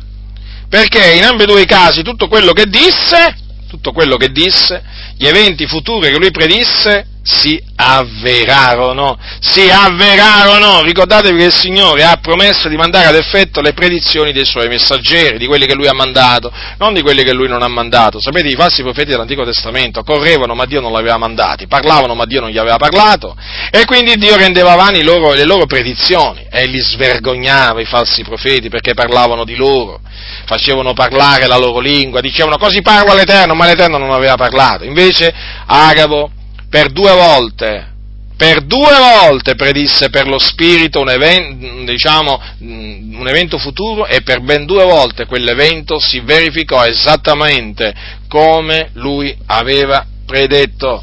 Quindi non parlava per presunzione, per presunzione parlano i falsi profeti, appunto, che appunto perché presuntuosi e arroganti parlano e poi chiaramente la loro parola non va, non va ad effetto, non va a compimento perché Dio la fa cadere, eh, la fa cadere a terra. Quindi, quindi fratelli, eh, Agabo era un membro della Chiesa dell'Iddio vivente, non era uno dei tanti giudei che non appartenevano ai seguaci di Cristo, come, come, dice, come dice Martella, eh? Assolutamente, assolutamente. Lui era un seguace di Cristo Gesù, il nostro fratello Agabo, il nostro fratello Agabo. E eh, c'è un'altra cosa naturalmente che dice, dice Martella, e ci avviciniamo appunto alla fine, dice così, abbiamo visto che Agabo era un profeta giudaico, eh già, questo lo aggiungo io, eh. egli non aggiunse nulla a ciò che Paolo, Atti 20-22 i discepoli, non sapessero già. E come abbiamo visto, le sue predizioni, Atti 21, 10, 13, non s'avverarono interamente nei termini da lui detti ci si guardi dal trattare quello di Agabo come un eloquente esempio di predizione biblica. Bisogna fare altresì attenzione a non addurlo come un chiaro esempio di predizione all'interno della Chiesa. Avete visto questo? Che cosa fa? Mette in guardia praticamente, praticamente mette in guardia dalla, dalla verità, perché Agabo è proprio un eloquente esempio di profeta sotto il Nuovo Testamento, sotto la grazia, che fa una predizione. Esattamente come lo furono sotto l'Antico Testamento, quindi sotto la legge, Isaia, Geremia, Ezechiele, Michele e così via. Quindi poniamo molta attenzione, fratelli, poniamo molta attenzione e prendiamolo come esempio Agabo, no? come un chiaro esempio di predizione fatta all'interno della Chiesa. È evidente che quello che dice Martella è, è falso e noi chiaramente dobbiamo dire la verità, dobbiamo dire, eh, dobbiamo dire la verità. Poi c'è un'altra cosa da dire, generalmente questi antipentecostali quando parlano contro appunto il ministero di profeta o contro le visioni, le rivelazioni e così via, eh, loro tirano sempre fuori il solito discorso che appunto non vanno aggiunto dottrine a quelle eh, già insegnate da Gesù e dagli Apostoli. Eh? Perché lo dicono questo? Perché siccome che purtroppo in mezzo a noi pentecostali ci sono profeti impostori, le cose stanno così, quindi falsi profeti che si inventano proprio rivelazioni eh, o comunque che attribuiscono a Dio delle rivelazioni che vanno contro gli insegnamenti biblici o comunque attribuiscono a Dio degli insegnamenti che loro dicono Dio gliel'ha rivelati ma che non gliel'ha rivelati assolutamente Dio perché sono insegnamenti che vanno contro la parola del Signore, qui si potrebbe moltiplicare la lista, comunque ce ne sono tanti purtroppo in mezzo alle chiese pentecostali che si dicono profeti e che appunto agiscono in questa maniera, aggiungono dottrine strane a, a, a, quelle diciamo che ci sono nella Bibbia, le aggiungono loro, no? ma questa è gente falsa, gente che noi non riconosciamo come profeti. Peraltro il profeta non è chiamato a aggiungere dottrine, perché le dottrine, gli insegnamenti, noi li abbiamo nella Sacra Scrittura. Il profeta semmai può confermare quello che è scritto, per esempio un insegnamento degli Apostoli. Mm, diciamo, facciamo, facciamo un esempio, eh? Faccia, vi faccio faccio un esempio. Per esempio, l'Apostolo Paolo insegna che la donna deve, quando prega o profetizza deve avere il capo coperto da un velo, eh? perché il velo è il segno della, eh, diciamo, dell'autorità eh, da, cui dipende, da, cui dipende, la donna, eh? e lo deve avere questo segno a motivo, a motivo degli angeli, eh? non, eh, non, a motivo, diciamo, eh, nostro, ma a motivo degli angeli. La donna deve, a motivo degli angeli, avere sul capo un segno dell'autorità da cui dipende. Allora, eh, allora, innanzitutto un profeta, un profeta veramente che da Dio non annullerà con nessuna rivelazione questo insegnamento, perché questo, questo ordine, questo comandamento è tuttora valido. Ma semmai, cioè praticamente non introdurrà una dottrina che va apertamente contro questo comandamento. Eh? Detto proprio ancora più chiaramente, non potrà dire Dio mi ha rivelato il velo era solo per quel tempo a Corinto o magari solo per quel tempo per le chiese di quel tempo, no, perché nel momento in cui un profeta dice questo, siate certi che non parla assolutamente per lo Spirito, perché lo Spirito che ha parlato per bocca degli Apostoli non può assolutamente dire una cosa contraria a quello che hanno detto gli Apostoli e quindi bisogna riprendere il profeta, non accettare assolutamente quello che dice il profeta in questo caso. Eh? Allora, è evidente, è evidente, dunque, eh, è evidente dunque, che un profeta non può annullare, annullare, quello che dice la Sacra Scrittura e ci sono taluni che in effetti si inventano delle rivelazioni e poi dicono il Signore appunto mi ha detto eh, che è così, che non è così come è scritto e naturalmente questo che cosa fa sorgere? Fa sorgere soprattutto negli, negli antipentecostali, mi riferisco ai chiesa de, o ai non pentecostali, Chiesa dei Fratelli, Battisti, metodisti, presbiteriani e così via, questa veramente totale diffidenza nei confronti delle rivelazioni, nei confronti del ministero di profeta, perché pensano appunto che il profeta sta, eh, diciamo, si può inventare qualsiasi cosa, no? ma non è assolutamente così.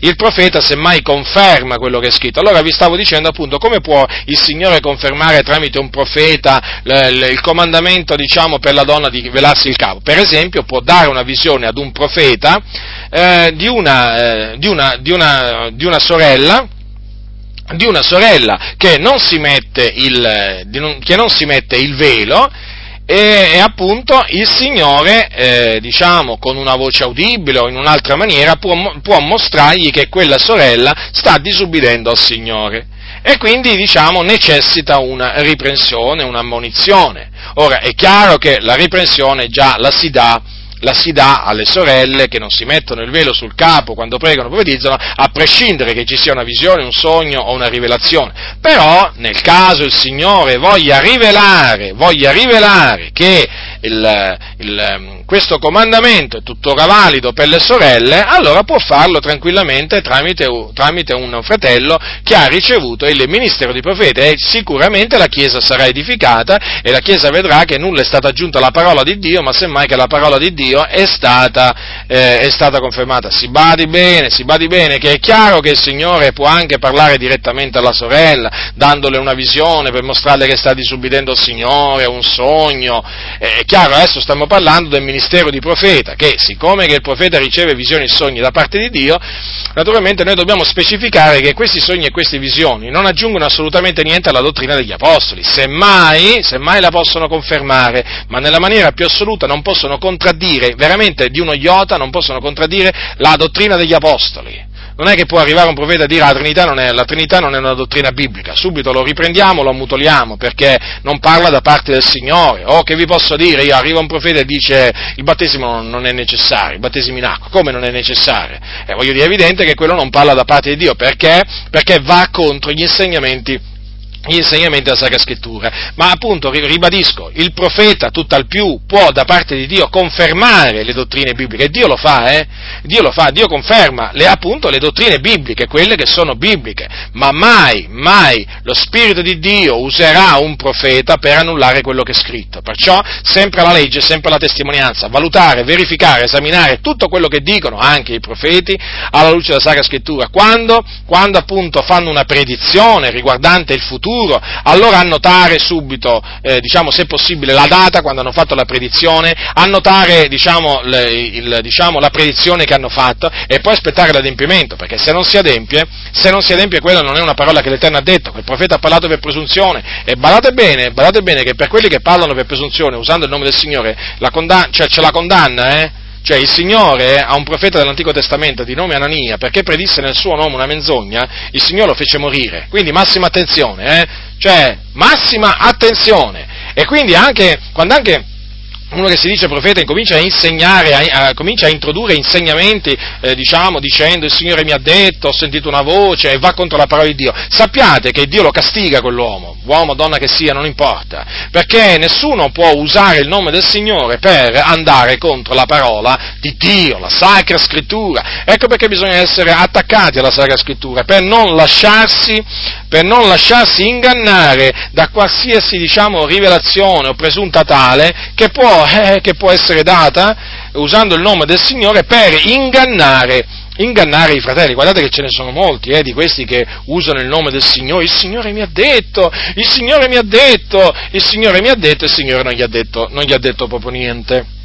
E quindi eh, massima attenzione, fratelli nel Signore, perché, perché ci sono molti eh, ci sono molti che veramente prendono piacere nel dire, eh, nel dire, nel dire menzogne. E poi, naturalmente, ci tengo, eh, ci tengo, a ribadire, ci tengo a ribadire quello che vi ho detto all'inizio.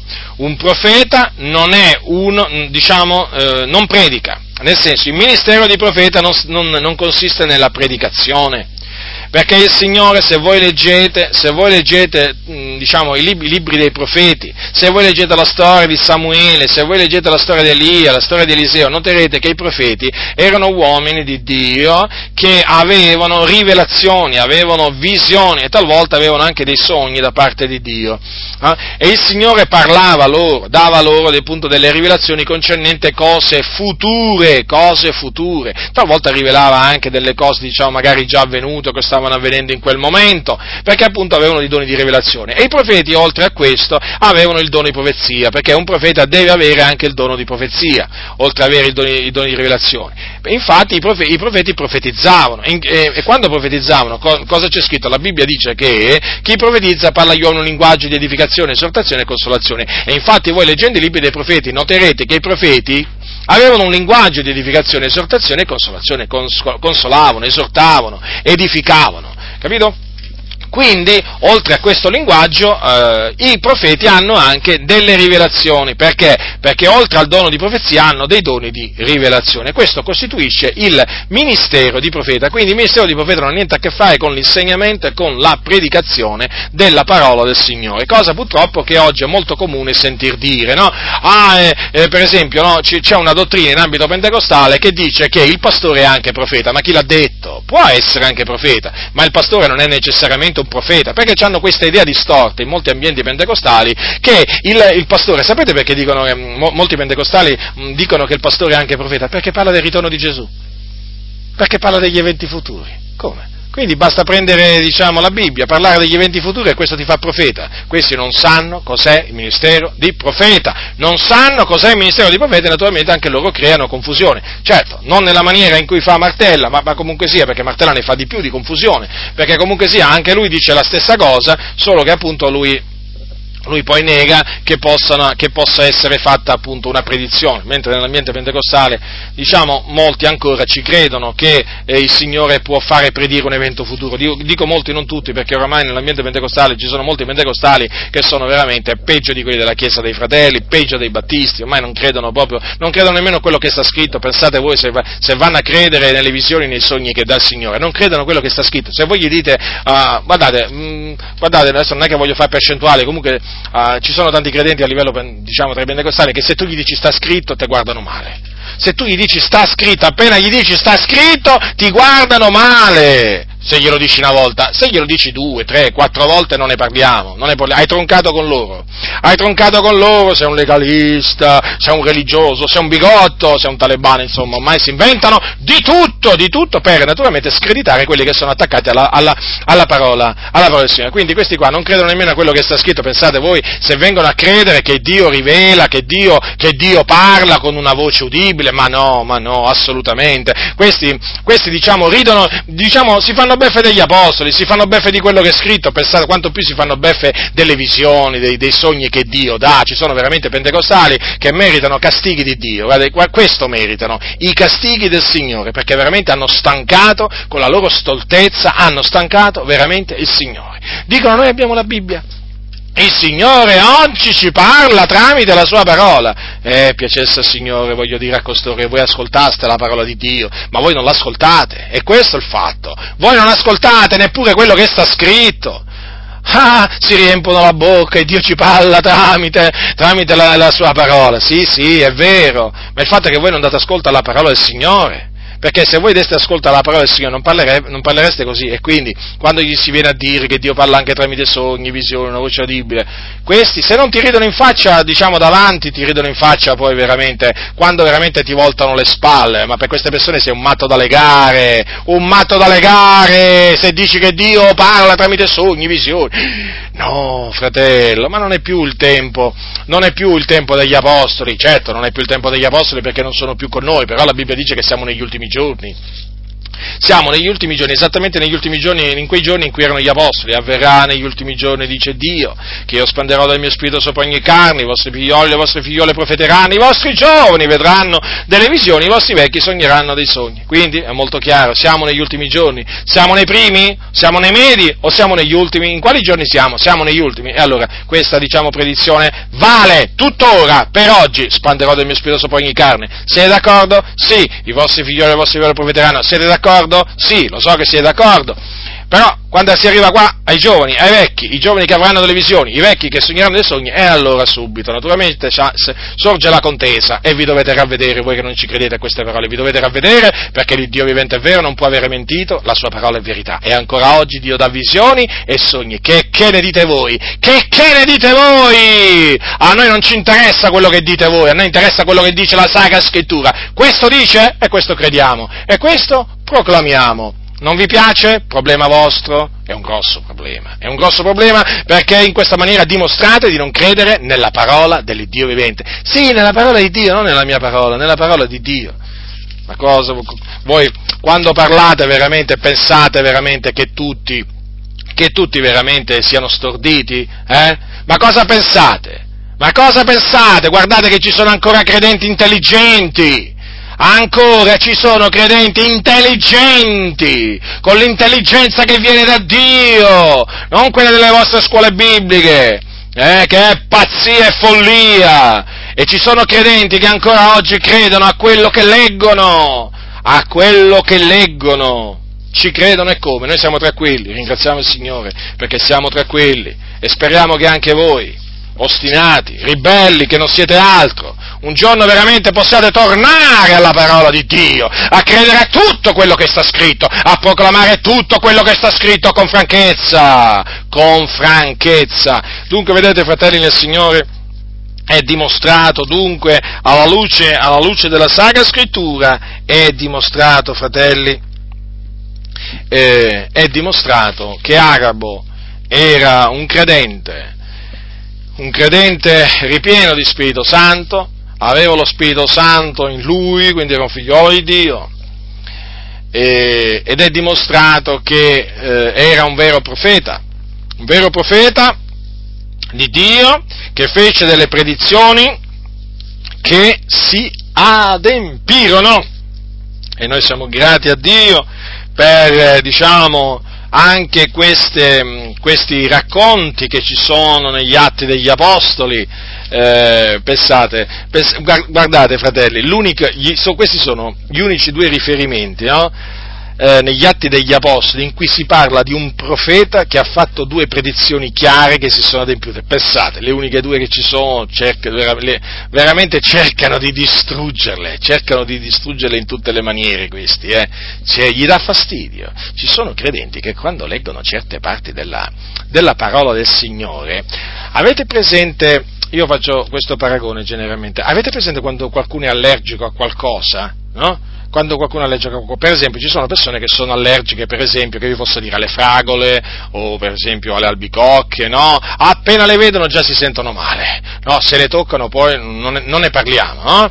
Sono veramente, diciamo, allergici a determinate cose, c'è chi è allergico al polline, insomma, le allergie, voi sapete, sono tante, no? Ma c'è pure un'allergia che hanno tanti credenti alla parola di Dio, ma veramente, appena, sent- appena sentono nominare certe parti della scrittura, capito, si turbano, è come se in loro subentrasse un altro spirito, è come se si trasformano, si trasformano veramente, da pecore diventano veramente delle bestie feroci. Sì, sì, sì, sì, diciamo, ecco, ho fatto questo paragone per farvi capire, per farvi capire veramente che cosa succede nell'animo, nella vita di certi credenti quando sentono parlare di certe cose. Subito si scatenano, c'è veramente dentro di loro, si rivolta tutto, gli si rivolta tutto il loro interiore, tutte le loro interiori, e allora chiaramente cominciano veramente a parlare da insensati. Sì, perché loro non amano tutta la parola del Signore, solo quelle parti che gli vanno a genio.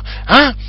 È appunto un po' come appunto i non pentecostali che quando leggono sulle lingue, visioni, sogni, miracoli, guarigioni, c'è una certa, diciamo, avversione dentro di loro, proprio nel loro intimo, contro quello che leggono. E naturalmente questa avversione la mascherano con abili, con abili sofismi, perché loro in effetti non credono in tutto quello che c'è scritto e poi non credono che Dio, non credono che Dio eh, diciamo, sia lo stesso Ah, loro dicono, eh, ma anche per certi pentecostali, eh, badate bene, badate che questo discorso non prendetelo solo, diciamo, come un discorso rivolto ai non pentecostali, perché vi posso assicurare che tra tanti pentecostali ragionano più o meno come Martella, se non peggio, se non peggio, ormai siamo a questi livelli, eh. Ormai... Allora, guardate che loro eh, si, si, rivoltano quando sentono certe cose, eh. proprio si rivoltano, c'è uno spirito di ribellione, non c'è solo uno spirito di stordimento, movimento in mezzo alla Chiesa,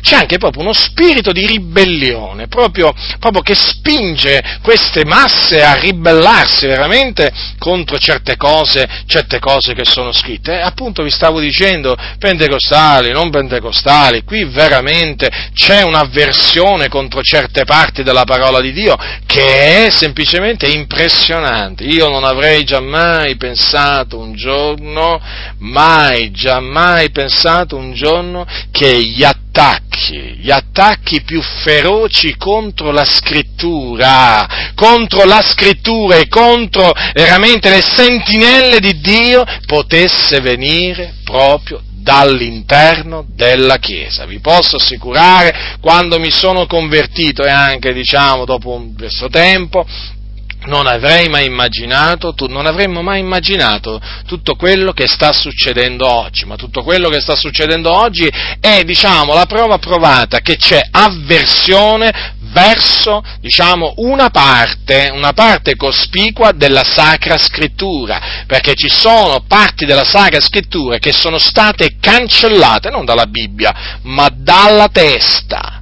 dalla testa appunto delle persone, dalla, dalla vita di queste, di queste, persone. Non ne vogliono sentire parlare, non ne vogliono men che meno parlare, non ne vogliono sentire, dicete, infatti non li sentirete mai parlare di certe cose. È amore per la parola questo? No, fratelli nel Signore, chi ama la parola di Dio non si comporta, non si comporta in questa maniera. Quindi, come leggi, che sta scritto? Io leggo che appunto Agabo era un profeta, c'è scritto un certo profeta, sì, ma perché veramente era un profeta inserito nella comunità dei cristiani, nella prima comunità di cristiani, ed era un vero profeta, un profeta di Dio, un profeta che aveva creduto che Gesù era il Cristo, il figliuolo di Dio, morto sulla croce per i nostri peccati e risorto per la nostra giustificazione. Un profeta che la Bibbia ci dice in due occasioni, negli Atti degli Apostoli, fece una, due predizioni. La prima predisse una, una grande carestia ed essa ci fu sotto l'imperatore Claudio, nella seconda predisse appunto la cattura di Paolo da parte dei giudei, appunto la consegna nelle mani, eh, nelle mani dei gentili di Paolo, appunto consegna che fecero, che fecero eh, i, i giudei, cosa che l'Apostolo Paolo ha confermato. Quindi leggete così, credete così, non vi fate, non vi fate sedurre da vani ragionamenti. L'Apostolo Paolo gli apostoli, fratelli, ricordatevi del continuo giorno e notte, esortavano i santi a non lasciarsi sedurre da vani ragionamenti. Nessuno vi seduca con vani ragionamenti. Perché? Perché esistono i vani ragionamenti, se no non ci sarebbe, non avrebbero dato questo, questo monito, questo avvertimento, questo comandamento. Eh, da che cosa mettevano in guardia? Da qualcosa che non esisteva? I vani ragionamenti esistevano, i vani ragionamenti esistono e allora da essi, fratelli, bisogna guardarsi bisogna guardarsi come si fa a capire che un ragionamento è vano? Eh, ve l'ho dimostrato alla luce della Sacra Scrittura, è evidente, no? Quando uno ti dice, diciamo, quella cosa, se vedi che quella cosa non è riscontrabile nella parola del Signore, tu cosa, a quale conclusione devi arrivare? Devi arrivare alla conclusione che quello è un vano ragionamento. Abbiamo dimostrato che, ho dimostrato che i ragionamenti che fa Nicola Martella su Agavo sono vani, perché appunto noi, eh, diciamo, eh, l'abbiamo fatto questo, mediante la Sacra Scrittura, quindi lui è andato contro la Sacra Scrittura, quello che dice su questo argomento va rigettato, rigettato, va confutato e i fratelli vanno messi in guardia appunto dai suoi, dai suoi vani ragionamenti e da tutti, quelli, da tutti, quei ragionamenti che sono uguali a questi che fa lui e che vengono fatti diciamo anche, anche da altri, eh? sia ben chiaro questo, eh? io talvolta prendo diciamo qualcuno ma non perché ce l'abbia contro quella persona, ma affinché naturalmente la riprensione, la correzione, la confutazione valga anche per tutti quelli che non conoscendo io che insegnano quella, la stessa cosa, naturalmente insegnano quella cosa. E così appunto questa confutazione vale per tutti quelli che fanno gli stessi ragionamenti vani di Nicola Martella. Quindi, fratelli, ribadisco, come leggete, credete, come leggete, credete. Quando qualcuno vi vuole far credere in maniera diversa da come leggete, badate bene, da come è scritto, vi dovete guardare, vi dovete guardare. Perché voglio dire, eh, se, mh, mm, voglio dire, se, un, se io domandassi, no? se, io domandassi eh, un, se io facessi una domanda a un fratello e, e lui mi dicesse, eh, fratello, come leggi, che sta scritto? E io gli direi, sta scritto così, e lui dice, hai letto bene, così sta scritto. Voglio dire, è una risposta sensata, sapete? È una risposta, è una risposta sensata. Io mi ricordo io mi ricordo che eh, quando parlavo con, con, mio, il mio defunto zio, eh, è morto alcuni anni fa mio zio, e mio zio era attaccato alla parola del Signore. E, e succedeva che io, diciamo, talvolta parlando con lui, quando parlavo con lui delle cose del Signore, gli citavo la scrittura, eh, come faccio con voi. E, mh, gli citavo la scrittura e benché lui fosse molto, molto anziano, eh, molto anziano, quando io gli citavo la scrittura, correttamente naturalmente, chiaramente, è superfluo che ve lo dica, cosa, sapete cosa, come mi rispondeva? Mi rispondeva così, così è scritto. E a me faceva piacere, a me faceva piacere che mi, che, mi rispondeva in questa maniera, perché dicevo, vedi, lui crede a quello che sta scritto.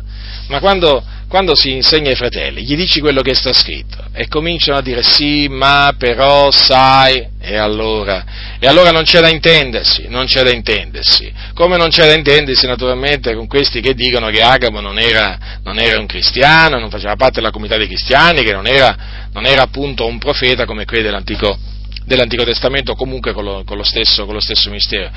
Potete andare d'accordo con costoro? Io no vi confesso che non posso andare d'accordo con loro, ma perché? Perché loro vanno contro la parola di Dio. Quindi, fratelli, attaccati alla parola di Dio, come sempre, andare avanti e difendendo la verità, eh?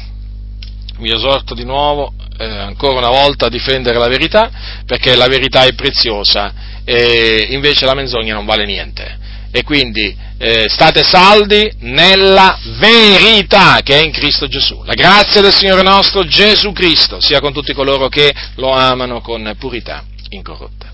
Amen.